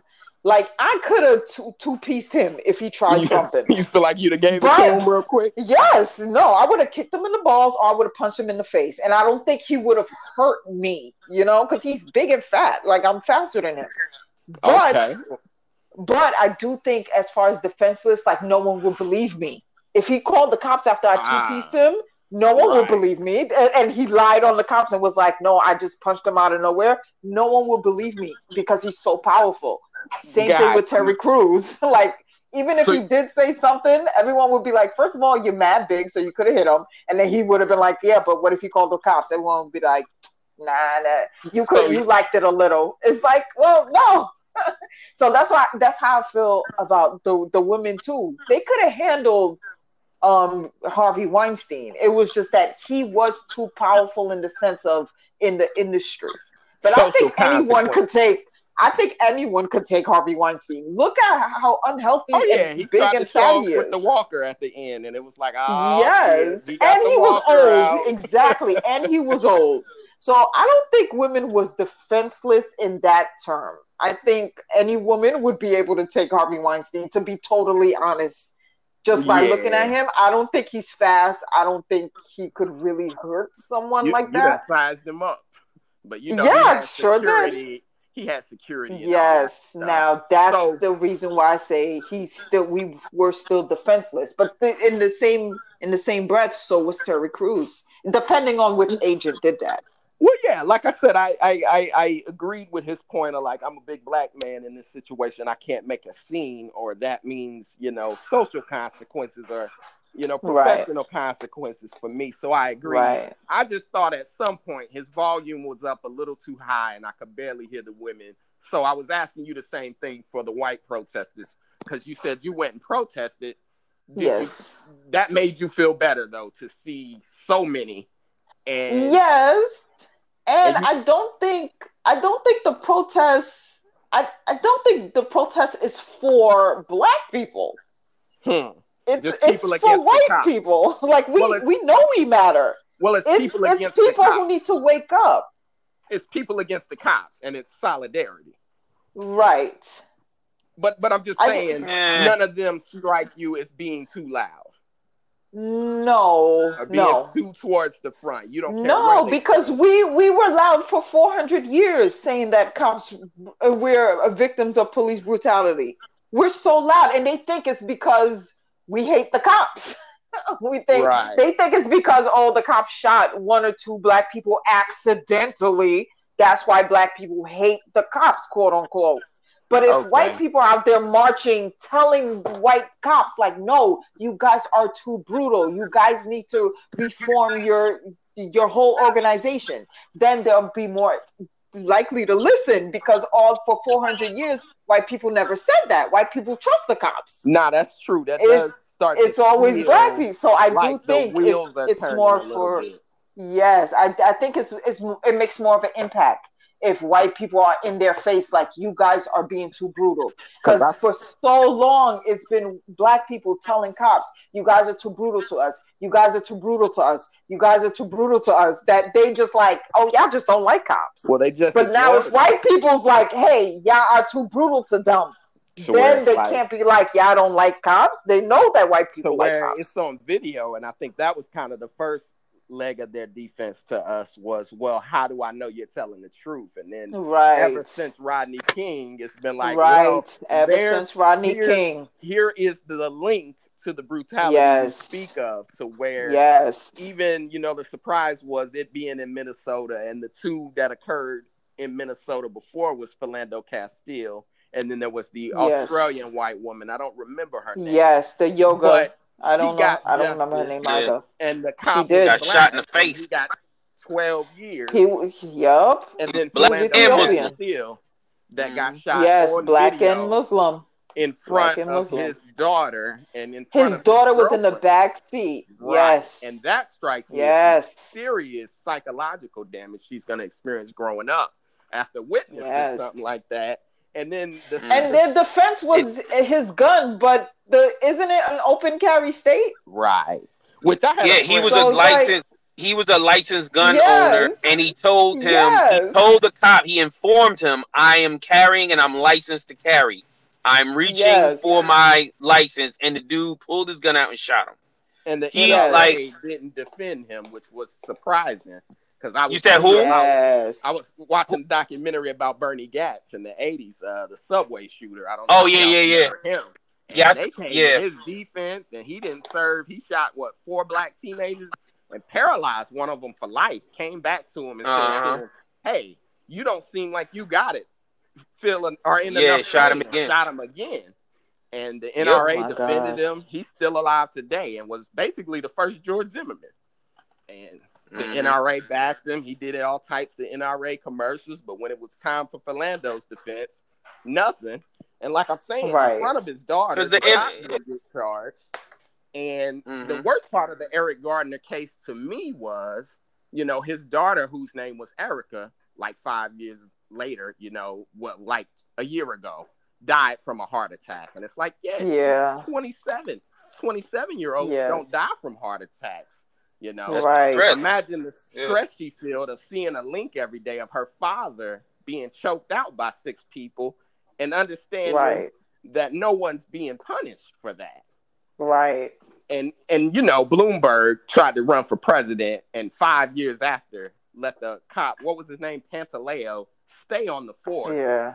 You know, Yeah. kind of regarded to death duty, but it's like he's still on the force We still paying him. Still we still paying paying him. him.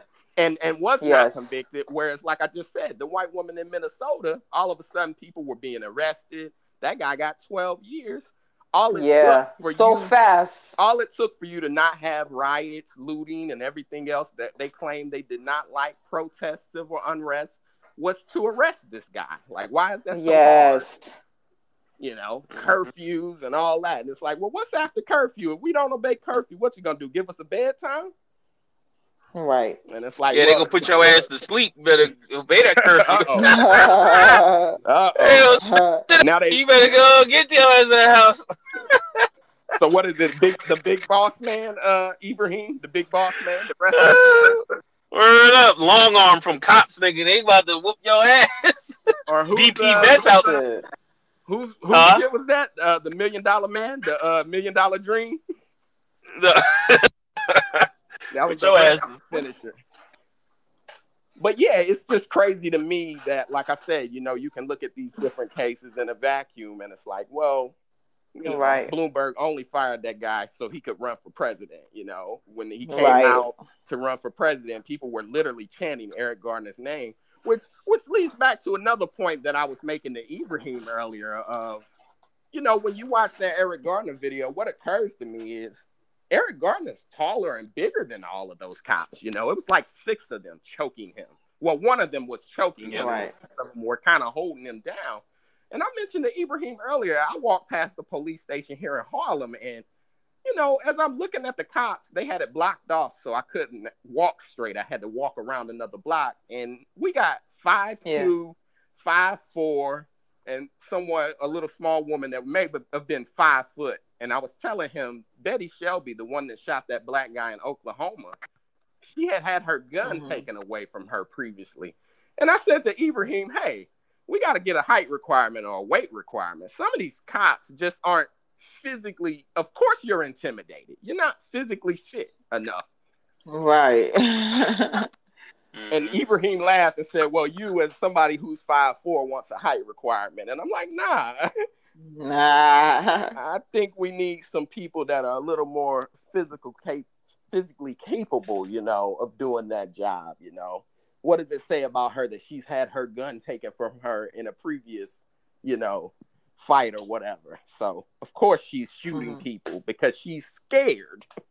And even myself, you know, I've I've never been arrested. I don't have a record, but I've been handcuffed five times, and every time Damn. they kind of let me know, well, we don't know what you might do. And I'm sitting there, you know, on the curb handcuffed thinking, you got a gun and it's two of y'all and one of me. What do you mean? Right. You don't, right. you don't know what I might do. They just think we all got Right. the 40 yard dash on us. Right. Like, look, my running times was very slow. Mhm. So let's let's let's get into a little lighter topic for you, V. Uh, how did you get into comedy? Like, how long have you been doing it, and where'd you start? Um, November 18th is gonna make 10 years since I got on stage. Awesome. The first time I ever been. Thank you. The first time was at Times Square Comedy Club, which is now LOL, Woo! and I haven't been to LOL. I heard but I remember that. Times Square Comedy Club, and it was crazy. Um. I don't remember any of the people from my first time going upstage. But my second time, which was still at um, Times Square, I remember Jordan Rock, and okay, he's yeah, the one. He's that? the only one that was still around until this day. Yeah, and Nico then, always tells me stories about that place because yeah, it's been named a thousand things, you know. Right. but TSAC is what right. they used to call it for Times Square Arts Center. So yes, I know Jordan Rock exactly. and all of them used to be around. Uh, how did you do your? They sure time? did. It was it was it was good. Okay. It was it wasn't good, but they was laughing, and I wanted to do it again. And I know if it went bad, I wouldn't have wanted to do it again. Oh, okay. So you would have been one and done. But yes, exactly. But it was pretty good. Where I'm like, okay, how long? Like I think five I can minutes this. or yeah, five minutes, five dollars, five minutes. Five dollars, five minutes. See, people don't even know we're paying for stage time. So yeah, yeah, it's serious. Uh, it sure was. What made you, um, what made you want to get up good. there? Was it like a friend, or people always tell you were funny? No, well, a little bit the second half, but um, I I used to write silly stories when I was in high school. And after high school i started watching stand up like i like it, comic view was one of my favorite shows on tv and i used to watch stand up specials.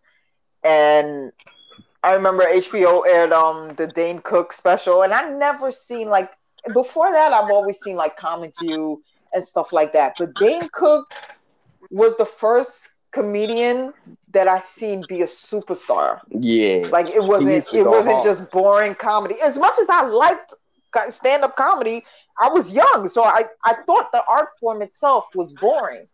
Yeah, a little bit, and it sounds boring. Stand up, where it's like, nah, you could move around a little, which I think of now. Right. When you say Dane Cook, I think of him in the round at Madison Square Garden. Yes, that's the one. It's fucked up. That's the one. Because people try to write him out of history as far as comedy goes. He's like the Ja Rule, exactly Ja Rule MC exactly comedy to where it's like no exactly. Dude was but he changed it and he inspired a lot of people. Yes. He was a MySpace star. Remember, he was Woo. the first one of the first social media stars. Yeah, he was a MySpace like. Star. Yeah, yeah, yeah. That might have been the and problem. He, this is very true. Like, oh boy, you forever locked on MySpace. Right, but this is he. That special made me realize like comedians could be more than just a person talking on stage. Gotcha, like yeah, you could be so silly and yes, exactly. But he's not the first one. Eddie Murphy technically was the first one, but I, that wasn't bef- that was before my time. That right. was like what 85, so 86. I was born in 89. God damn yes, you, exactly. So I know.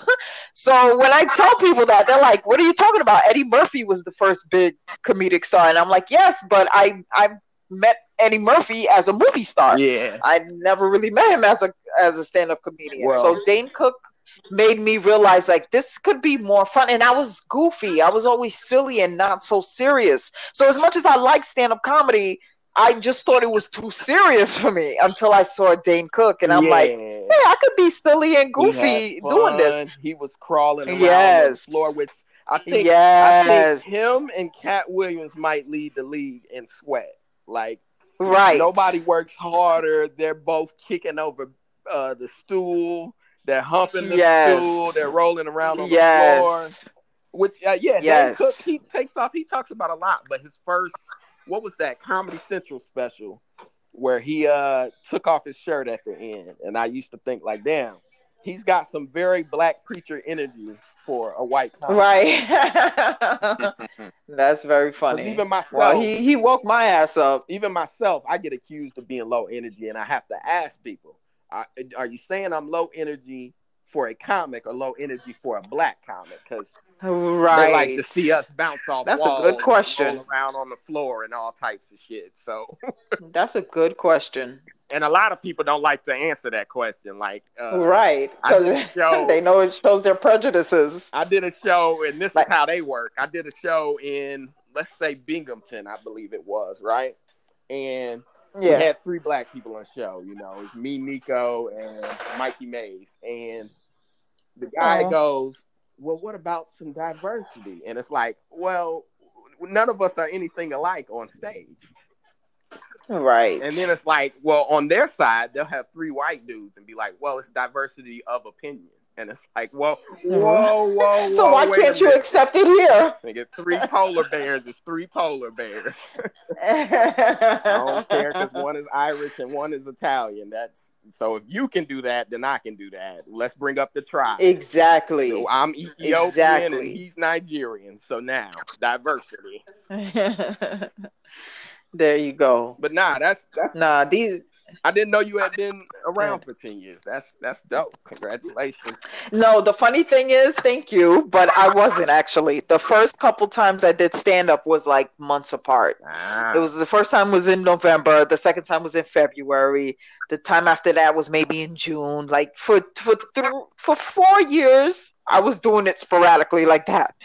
And then in 2015 in 2014 I started taking classes. I took the Buddha classes. ah. and then I took I took those in October, and then in January of 2015, I started doing mics every day, going to several mics a day, and then literally by April, I was getting booked. okay. and- so you got hooked after about It's four been- years. Yes, yes, You had a habit. exactly. That's dope. Uh, what did you think? You, Thank do you you. think you learned anything in the comedy classes? Because a lot of, Of, people cour- frown. of course. What What do you feel like? You Uh, no, of course, because this is what I tell people. They they don't teach you how to be funny. Like no no one could teach you how to be a comic. Right. but they could teach you the formalities of it like take the stand from the front of you and put it behind you always acknowledge the light Right. uh, if you're hosting what to do when you meet the comics before you start hosting do you know how many people i've seen in the 10 years that i'm like yo you really need some comedy class. Oh yeah, you you're right. there's and so I'll many people you- that I've I've been hosting with, or people who host. Where I'm like, how do they have you hosting? Like, Lord who ran this Jesus. show and thought you would be a good host? and it's like, and it's not even their fault. They don't know the formalities of it. They've only seen stand up on TV, Ibrahim where they don't is tell you how to do that shit. Ibrahim's silent right now because we talk a lot on the podcast about comedy, and he knows what you're saying is my pet peeve because I didn't start in uh, New York. I started in Indianapolis, and yes, before you were allowed to MC at the club, which was your first step, you know, you weren't allowed to skip the feature or to do showcase sets. Where a lot of people never learn the format, so they don't learn that you say, you know, Right. "How y'all doing out there tonight?" You know, and and clap for yes, yourselves, and that MCing is more like setting the table to where it's almost a thankless job yes, if it's done correctly. yes. But if it's done incorrectly, it can wreck the whole. You know what? Show. Ex- you know what? Com- the comedy classes d- almost said that verbatim. Right. They taught me how to be a good host, but then uh, Buddha was like that. Like the, your first, they they made you host. Yeah. they made you host the a mics, people, and then they have you host some of the shows. So like it it kind of uh sets you A up lot of people- for success. a lot of people shit on Laughing Buddha, but it's like no. Sometimes those training wheels mean- are good. Now you have to take those training Right. wheels off and learn to ride a bike on your own. Right, right. It's it, and it's nothing. Like I've been with Buddha. I gave him my money. I I did the classes, and then I was I always did their mics, and then I hosted some of their mics, and then I stopped. Like no, no one. You know, I don't have to stay there. And if I even if they do, if people do stay with Buddha, like yeah. that's their prerogative. Like, what what does that have to do with you? I think people who are like that just try to deter away from their comedy. Right. Like instead of working on their craft and their comedy, they're like, "Oh, look at what this person's oh, doing. Oh yeah. Oh, look at this organization. Oh, this person is Oh, this. Oh, they're charging for this." It's like, what? Then go to somewhere somewhere where they're not Where charging. else can you learn? Why are you worried free? about what this person you want to play basketball? Exactly. You got to pay for gym time. You know, you might not pay Yes. every day, but you paid overall for the gym time. You have to pay Right. for coaching. We're we're a very arrogant right. business. We want something for nothing a lot. You could say that again, Phil, bro. You could say that again. So I see so many new comics who just want it all for nothing. I'll say it's like, where do you go with I'll that? Say, how do you how do you explain to them like you don't get shit for free? Stop talking about me, V. Stop talking about me. Ibrahim, I never seen you complain about nothing. What? Then we haven't hung out enough. Yeah, right. yeah, y'all have it. Well, Ibrahim's got this thing, and, and, and, and, this is the thing. And I mean, I'll ask you, but and I I love Ibrahim's work. I'm a fan of it, but I, have been doing mm-hmm. comedy 14 years since I was 19, so I'm kind of old. Nice. And I did six or seven years before I got here. So I kind of knew who I was going right. on stage, and I'd kind of been coached a little on, right. on mo- most importantly, like you're saying, the comedy classes don't so much teach you what to do; they teach you what to n- not what to not do. Yes. And yes. Ibrahim absolutely is at a certain age to where they almost tell you definitely you want to start before then because by then you've kind of figured out life and you're going looking at this 26 year old kid yeah. that's telling you what to do going telling you what to going, not do and stuff you, yes, you don't know yes. which way is up to where i think me and ibrahim yes. to where some of the bookers you know you could just about do an audition and go right on stage and tell a richard pryor joke you know Jesus uh-huh. saved. I don't know who can't save his own ass because they are so young. They don't have any type of right. idea what's even happening on stage. So, not only do I think right. a lot of comics need to go to class, I think a lot of bookers, a lot of managers, a whole lot of fucking people. But but that's uh-huh. good. And yeah, I always thought that about New York that it's such a hard place to start because nobody really knows who they are. People are at mics judging each other, and you know. It's like, right. no, we all bomb together. Let's not act like you were yes. up there killing. and right, I even developed right. a rule for myself at mics in New York of like, look, if it gets nothing at a mic, it's good. If it gets a crazy right. response, it's bad.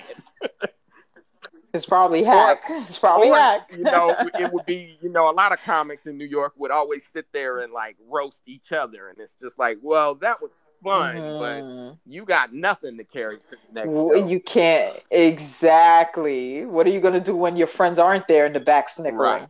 I think of that. I think that all the time. Oh yeah.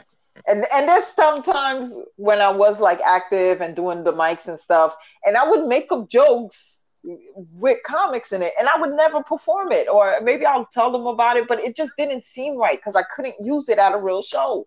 Like everyone in the audience would have to know the comics for it to, for it to right. hit.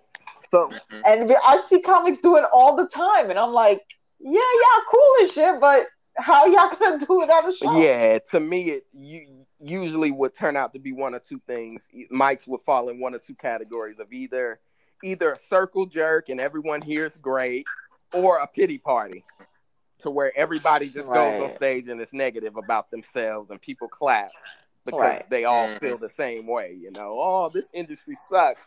To where I've even seen, you know, comics right. go on stage and talk about other people's specials. And it's just like, well, right. which one of us is at the open mic, buddy? Whew. right. Right. Like really exactly. all you're doing is free promo for that special you didn't like, but good luck with that. Exactly. So, you know, uh, who any any lady comics inspire you? I know you mentioned Dane Cook. Um, Leslie Jones. Like Leslie? Leslie's good. I like Leslie. I do. I do. I actually I I loved her earlier work. Okay. And uh, Problem Child is literally one of my favorite specials ever. Okay, yeah, I, I like and, Leslie. Um, Leslie. The new one. Yes, the new one not I, so much, but you could tell. I shouldn't say used to. I mean, the, Leslie's a killer. Yes, yes, but I I know why you said it. You saw her new special. well, no, I more meant that in the past tense, meaning when I was not a comic, I would watch her and be like, God damn, okay. she's ripping. But you know, okay. in the now, you yes. start to seeing people as competition, to where you might not view it Right, the right. I right. think our view gets a little skewed. That's very fair. start- I never noticed that, and I feeling probably like do We're that. better than them, and it's like, nah, they'll kick your ass. Just understand, understand that she's got three hours of material she can't use anymore, right. and understanding that, you know, You know- like I go Fuck out. that. I always look, I always look at that shit as a competition. I don't give a fuck who it is. No, I mean you always look at it as competitive, but sometimes it's important to remember. Like I did DC a few months ago with Alonzo Bodden, and I have to remember he's got Mhm. two specials already. So it's like you Right. know that person that wants to hype you up as a comic comes up to you after. Oh, in my opinion, you were better than the headliner, and you're saying to yourself, you might be feeling real good, but then also remember that person is working out, and you're doing your best. You know, Yes. you ever wrote. Doing the best of Phil Hunt. And they're on their fifth hour. this is mad true. That with Leslie of like, you know, you might watch and feel like, oh, well, that's not up to par. But then it's like, well, if she just did her best set, she would kick your ass. right. But yeah, I remember Leslie had this joke about uh you do you remember her Jason joke about running away from Jason? And she was talking about all the ugly men she's dated that she would know him. Yes. and it was like if Jason, if we would start running and then we turn around like, yeah. Jason? yes. right. So yeah, Leslie Leslie got some bangers, like I said, you know. It's important for us to remember, hey, that greatest hits, that's what that's what's gonna do you. But yeah, I, I, I Right. just was curious to ask you that because you said Dane Cook, and it's like, well, I wonder because I know we as oh, men, yeah. our list He, you know, always skew towards the men. funny thing is, right? No, the funny thing is, he's not in my top three. Dane Cook's not in my top three. He's just the the the man that made me realize I could do comedy. Okay, I was a fan of his work, of course, but he's not in my top right. three. Who's the top three? Um, Leslie, Chris Rock, Rock, and I'm not gonna tell y'all the other Rock one. Ray. Oh no, fuck that! You got to give us that other one. Who? You can say Ibrahim. Wait, who? It's Louis. Oh, It's Louis. yeah. Oh. Who? you- Why? Why would you say it? Uh oh. Why are you ashamed now? Yes, I am ashamed of it. I, I really am disappointed Well, in to be fair, his special was called Shameless. yes. So being ashamed of him is, is on brand. And and I'll say the only reason, you know, his comedy is not to be questioned. He's a great comic, as you said. But as you said, you're ashamed of him. The only thing, the uh, my only beef with him as a guy was that every time he would sit down on a couch for an interview, he would be like, "Women this and women that. Women need to be treated." better." So I took it as like, uh, Right. well, damn, dude, and that always struck me as disingenuous, and not just for him. Any guy Right. that does that too much, it's like, well, what kind of skeletons you got in your closet? Right. And I mean, you know, This I is think true. him and Aziz wore the times up pin, so it was like, and that's why I'm saying to right. you earlier about the, you know, white BLM kids, to where it's like, wait a minute now, why are you so loud Right. about the ones it? that are too loud. Like, I'm glad They you agree with overcompensate. Right. It feels like they overcompensating a little bit. Which which me Right. and Ibrahim, we was having a discussion about simps. And I know I sent it to you earlier. Are you familiar with that term? No, actually. Okay. Well, you'll probably start seeing it real soon because it's it's starting to be said by a lot of people that, you know, it's one of them words that I, I thought it was somewhat street. And then, you know, obviously Uh-huh. I'm getting older. So now I'm starting to see like white teenagers with anime uh profile pictures use it. And I'm like, hold on, what's happening here to that word? But I said that to say because Louis kind of was on the simp side of the game with that. Because I told Ibrahim, he, Ibrahim called me a simp last week on the podcast for Goddamn what right. I, call. I called him a, A simp again person? today. I love that he stands by what he said. He don't give a fuck. Uh, That's real people. what's a simp? Explain, Eve. A sucker idolizing mediocre pussy. Pretty much a dude who emas- a dude who emasculates himself to put women over him in hopes of gaining their favor. So I'll Okay. explain what it meant to me. To me, it always meant simp, which is opposite Here we go. of pimp, right? So Mhm. S I M P, which is you know short for simple. So it was both things to me. You're the Right. opposite of a pimp and you're simple. Now Ibrahim called me a simp because I purchased uh, OnlyFans. And I told him I'm pro ho. So this girl I met that was a Wait, what? The, why does that make so, you a so simp? we're gonna explain and I'm gonna see what you think. Because I said to him, okay. you know, I met her as a stripper. She graduated and decided to spread her wings or spread her ass cheeks, whatever. You know, she's an adult. I ain't judging. I'm pro ho. So I purchased just to see what the new form of porn was. I said, let me see what this is. And I saw it. And it's, okay. and it's HUD doing a crossword and you puzzle. helping you? So all I said, It's fucking eggs and shit and doing her laundry hey, don't shame me. on bro. video. Don't. I'm into what I'm into. And see, that's the other side of it. oh shit! That's the side of it. Leave That's the side of it that Ibrahim doesn't want to deal with. At a certain point, What's the? Asking men what they're very interested in starts hinting around like gay type shit to where it's like, hold on now. Because I'll explain this to be these guys that are anti OnlyFans, and I don't know if you've seen any of the arguments.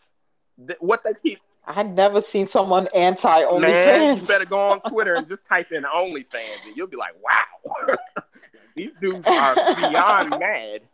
So what they right. keep screaming is porn is free, porn is free. And I said to Ibrahim last week, I said, we know that, but I want to see her porn. And I told him Right. it's boring. It's scripted. Mm. It's the same chicks. You know, they got a chick who's 40 talking about teens. And it's like, look, I know that girl ain't 19. Y'all acting like she is. But she's uh-huh. 40. I've been watching her for 25 years, okay? So it's like, yo, I want to watch new Phil. yeah, I'm being very honest. But I'm saying to Ibrahim, you know, to scream, Aren't you only I'm 35? under 35, but you know, that's my Hollywood age. oh, damn. That's my Hollywood age. We ain't gonna disclose.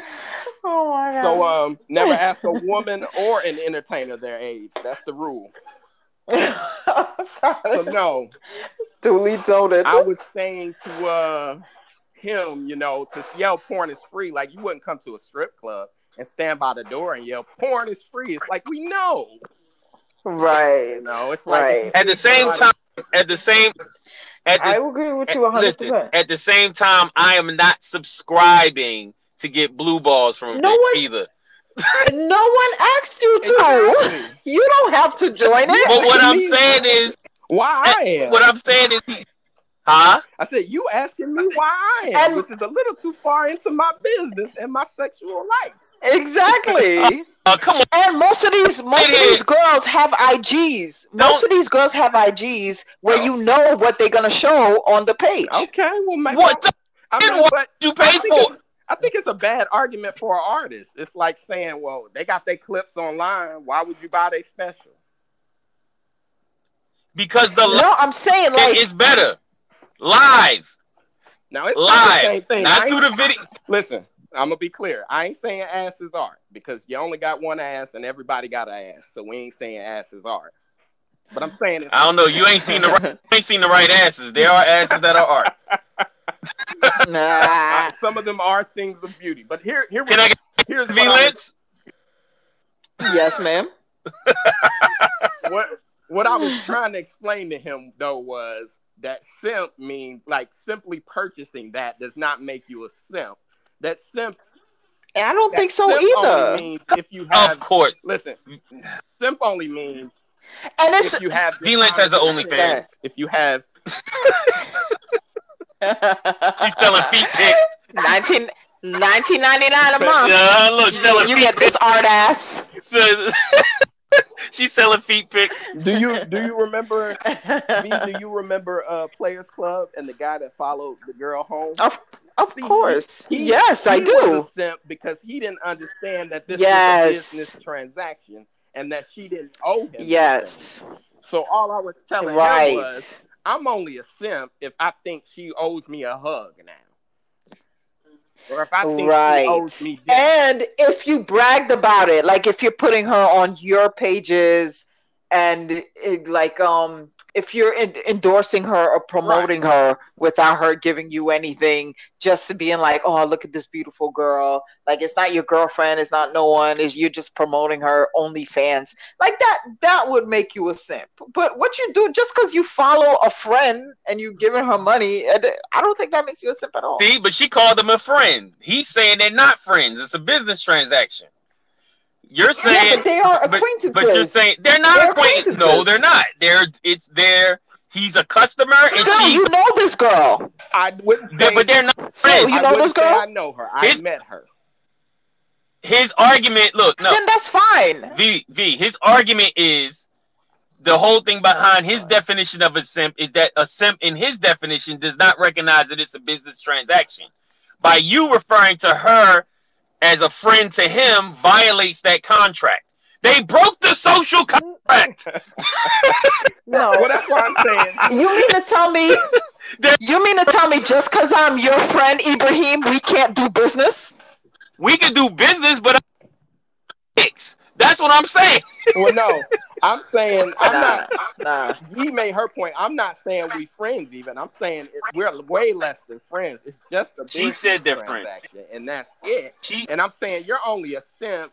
You know, it's that thing guys do where they complain about the friend zone, and it's like, well, the friend right. zone is a two-way right. street. If you're going to be friends with a woman, that's right. fine, but you need to understand that she don't owe you a goddamn thing. And, right. and, and, you only become a friend uh, the second you start acting like she does. Because all you were supposed right. to do was be a pimp and say, Oh, you don't you're not physically attracted to me, then this is over. End of transaction. That's right. the manly shit too. Right. So I didn't Wait, feel like I was Oh, time out, time out, time out, time out, time out. Isn't it not also the manly shit to do is to appreciate a woman for her mind and in the conversation, appreciate y'all's relationship. I mean, at yeah. the same time, that's what he's saying. That's what he's saying. What I'm saying is, what I'm saying is, even though if you're in the that whole the whole friend zone thing is, you meet a you meet a young lady, you find her attractive, y'all talking. Eventually, nothing romantic comes out of it, but the dude still would like to have something romantic, but you appreciate her as a person and it's a personality and y'all relationship yes. and friendship. So that's also a manly thing to do. He didn't say that. He said the manly thing to do is for you to go, oh, you don't find me attractive, but this shit is over. No, that's some simp shit right there.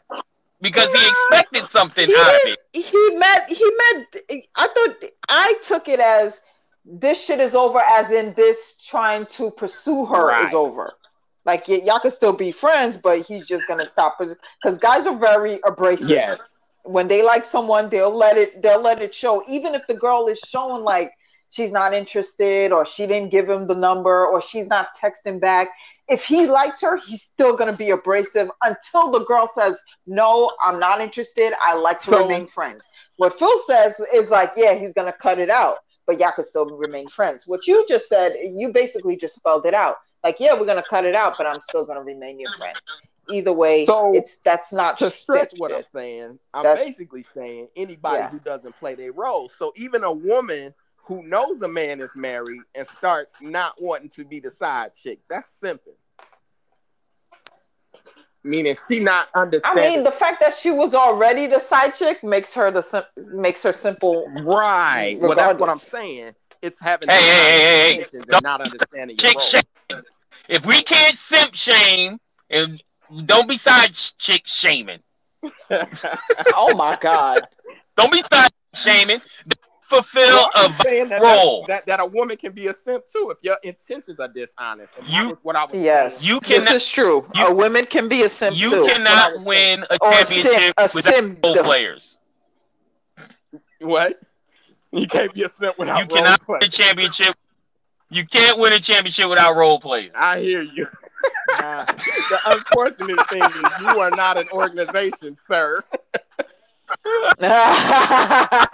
you ain't the NFL. That's what I was laughing about with uh Future because he's you know he had a ninth baby's mama uh do a DNA test or whatever and it oh, revealed God. he was the father and it's like yeah. yo when oh, Whitney oh Houston God. said I believe that children are the future he said this motherfucker spitting Mm. And- and- Hey yo, time Children are futures. time check. We almost at an Knowledge hour. accepted. oh, okay. Well, you know what? Let's talk and let's see if Alright. it goes over an hour. We may have to even come back tomorrow because I wanted to do a couple fight stories with her, but we are at two hours now. But it's quarantine. What the fuck do people got to do but listen to podcasts? Yeah. Exactly. So let's shoot for it here and see what happens. We'll run a couple fight stories real quick and we'll jump off here. And if it cuts off, then we'll probably just do maybe 30 minutes tomorrow and get that part, and then we'll put it out on Monday. Cool. Cool beans. Sounds good. Uh yeah, so this is the motherfucking Tough Talk podcast. Uh I asked a question and V replied to it. So I'll ask the question that I asked, and this is her one of her fight stories. Uh well, the question it's the only a question few. I asked was if black women call the cops because I said myself as a black man, I can't imagine a scenario where I call the cops. Like none, zero. Saw it happen one time. Uh, the dude basically came in my aunt's house, looked around, and said, "What's in these boxes?" And then became it became an investigation of what was going on in my aunt's house more than it became about helping my aunt. Right. So I asked Right. V, and you were explaining to me that you were in Miami on a vacation and you got in a fight. What happened there? Girls Hey. trip. Man, you want to hear the whole I fight mean, you story? can you can- oh my god, it was can just A little ratchet. bit of it. I mean, I left those days behind, Phil. You said that was Vanessa, not me. okay. So we was young, thotting and bopping in Miami, spring break, and uh we were we, okay so we had a room on the in this random hotel. It was we it was nine of us. Nine nine Okay. girls altogether. Woo, that's a lot. yeah is actually it was 10 girls. It was 10 girls. One lived in miami. So nine of us went down to meet Okay. to meet her. So altogether it was 10 of us. And uh, we had two rooms in the hotel and we were about to go downstairs to we we met up with some random guys we saw on the beach and we asked them to come back to the hotel so we could smoke drink you know be dying and bopping so so we're about to go meet the guys downstairs. I stay upstairs in the room waiting for them to come back with the guys. While they're going downstairs we're on like the second or third floor. While they're going downstairs they're making mad noise in the hallway. It's miami. Everyone's on vacation. We're having a good time. So they're banging on the walls. So we're in one room, and then there's a second room full of our girls, full of our friends. And when the first girls were going downstairs to get the guys, they knocked on our other friend's door, but mad loud, just being mad crazy and funny and silly. These other bitches from this other room It's always I guess just heard the noise. Yes, yes. I guess heard the noise and stuff and opened their door and was like, Why y'all making so much noise? Why y'all knocking on our door? Don't be knocking on our door, y'all stupid bitches. Da, da, da, da, da. And my friends don't play that. My I friends love are that you leave yourself I'm not, out I'm not as You like, thuggish as not them. me, but them. I swear to God. I swear to I God, buy- there's some thug She- bitches. I don't buy it. She Haitian. They y'all nah, thorough. Host Nah. Well, Haitian granted, women are those girls thorough. were Haitian. Huh? Nah, them bitches were crazy, but they wasn't. They was not gonna take that disrespect. They was like, "What the fuck are you talking about? No one was knocking on your door. We was knocking on our friend's door. Blah blah blah." Mind you, they were downstairs about to get the guys. So my friend was like, "Just wait." Until we get back from up, get back upstairs, and the girls was talking mad shit, right? Blah blah blah when they go downstairs to get the guys, they call us who stayed in the other room. And they was like, these bitches next to our room was talking Uh-oh. mad shit, talking about how we knocked on their door and we didn't even knock on their door. But when we come back upstairs, we're gonna Okay. confront them. And of course, all of us ratchet asses was like, all right. So, so like less than two minutes later, they come back upstairs with the boys. Now, the girls who yelled at them, the random girls who opened the door Yeah. and yelled at them, they only saw two ah, girls. they didn't know it was nine. They didn't know we were running 10 Oh, deep. man. They had no idea. Man. They just they saw two girls, they decided to pop off, and my friend was like, just wait till we come back upstairs.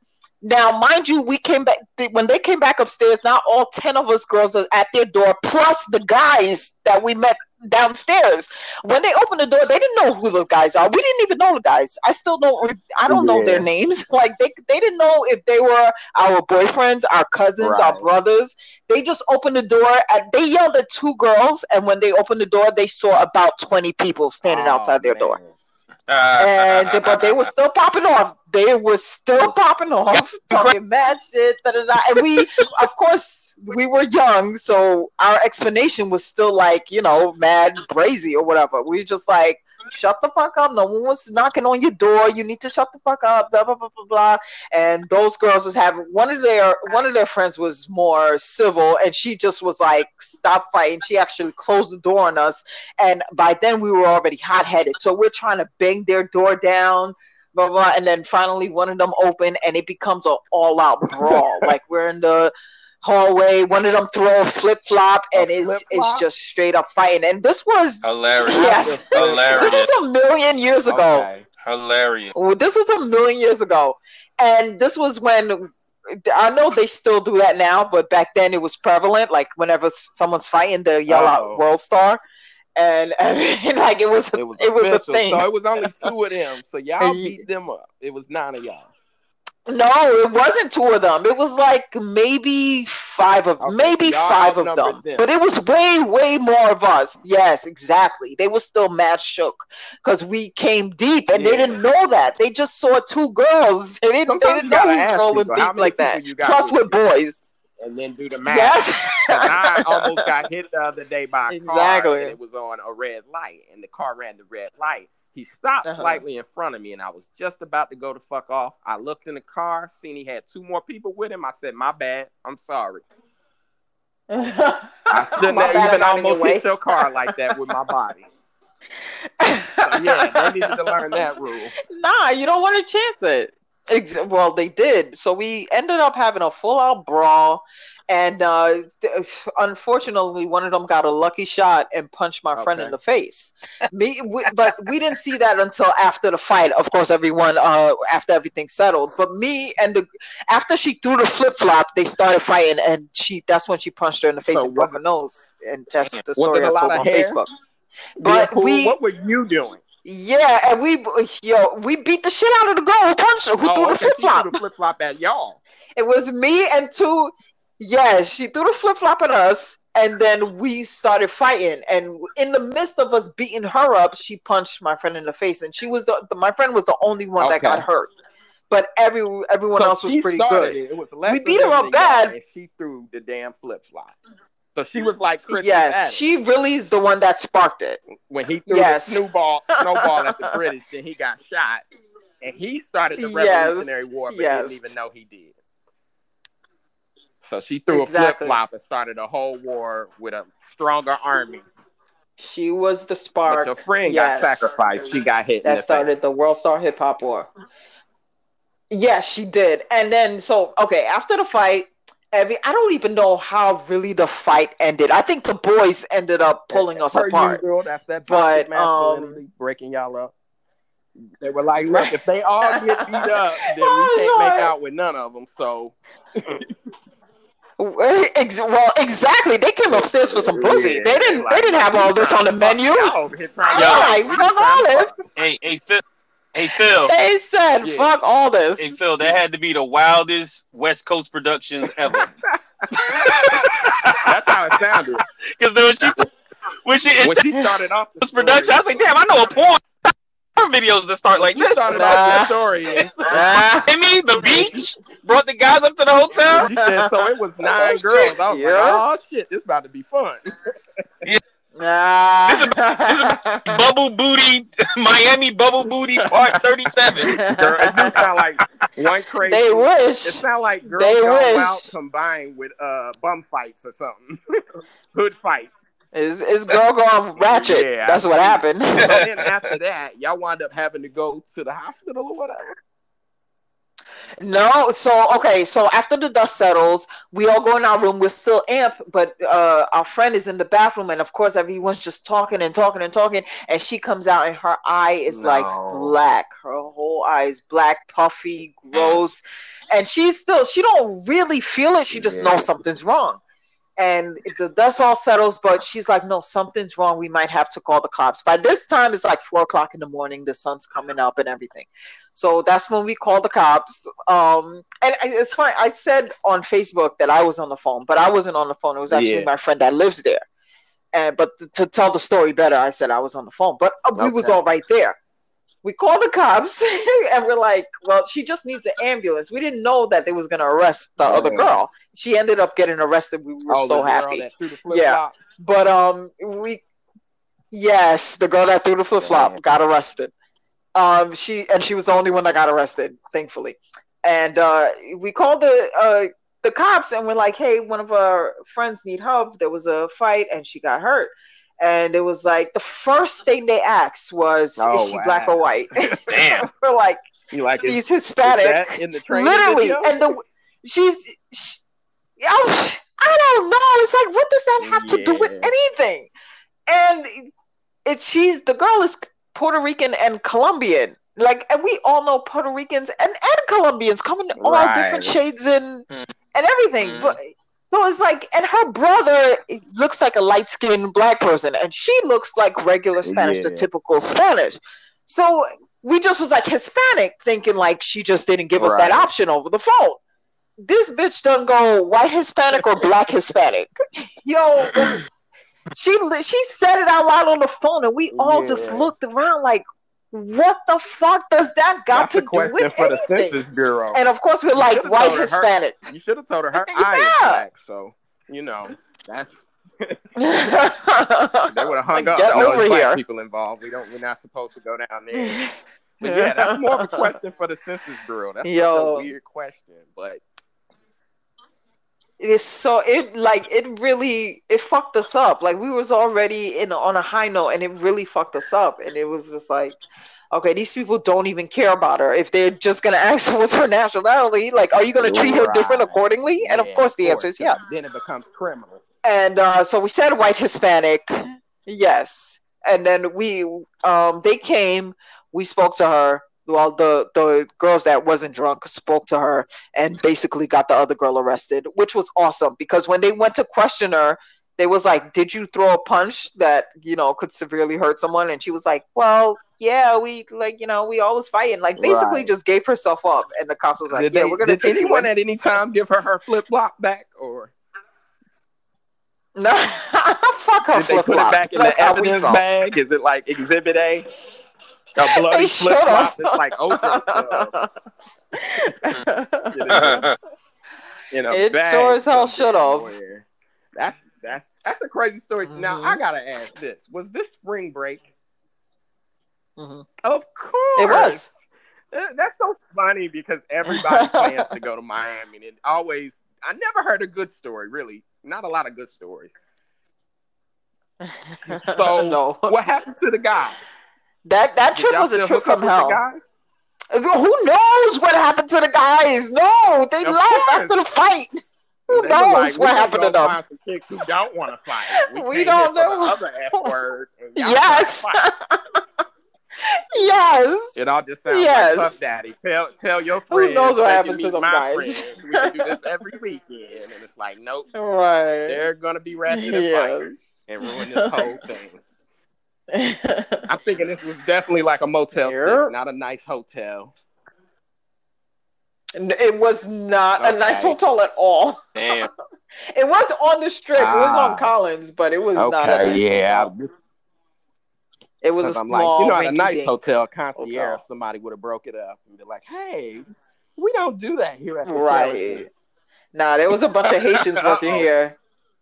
It was. It was not. It was like your mom's house. the Sheraton, they, they didn't give a that fuck. shit on the key cards. Like, absolutely no fighting. They're, some of these hotels, they might as well just do a fighting charge flat out. Like, look, it's gonna be fifty dollars if y'all play right, right. Motel Six. Spring break, though. that is a ratchet ass spring break story. Uh, well, you've been great. Uh, tell the people where you could, where they can find you at on social media. Oh, hell yeah. You can find me at V underscore Linsanity, L I N S A N I T Y on IG. You can find me on at V Lince, V L I N C E on Twitter, even though I'm not on Twitter like that, but I'll be posting some gems. So maybe they'll find it entertaining. But if you want to see all my gems, you can go on my website at VLinceComedy. Boom. Uh, we usually plug. We usually plug where our shows is at, but seeing as we all still on quarantine, uh, all of us sound Exactly. So speak for yourself. I got a show. Speak for yourself, All son. right, do your thing, Ibrahim. Go ahead, tell us. I'm doing a drive-in comedy show in uh, West Orange, New Jersey on uh, next Friday. Okay, and where can they Um, find you at at? seven Nice. o'clock? Susie Q's. And they can find me as always at uh, Ibrahim Khalif on IG and on Facebook. I B R A H I M K H A L I Cannot F. find him on OnlyFans. Uh, that won't be happening. Nah. You For dollar find me ninety on that nine a month. Simps only. Don't judge me when you do. Don't Talking judge about simps. Do. I tell you, Uh. I tell you one What? thing. I tell you one thing though, if I if I continue on with this workout, this workout plan I got, I might be on OnlyFans in gray sweatpants and a white beater doing household Hey, chores. Do that. that is Get get me a couple of twos and that is one of the funniest parts. is if you go on there, the chicks are like you know twenty five dollars, forty dollars. Eh, on the low end, they're like eight dollars. But the guys are kind of like shit. What you got though? and you like, well, damn, y'all have. any Yeah. standards on this motherfucker. But uh, per Bruh, usual, bruh, we- listen, we- women are worse than us when it comes to that. we, we'll talk about that on the next episode, but we're gonna wrap it up. Uh, per usual, I am at I am Phil Hunt on all social media. Find me website funnyphil.com. Uh, thanks Whoop, for whoop. coming on, V, and thanks Ibrahim for sticking around. It's been fun. Thanks for having me. All right, another one.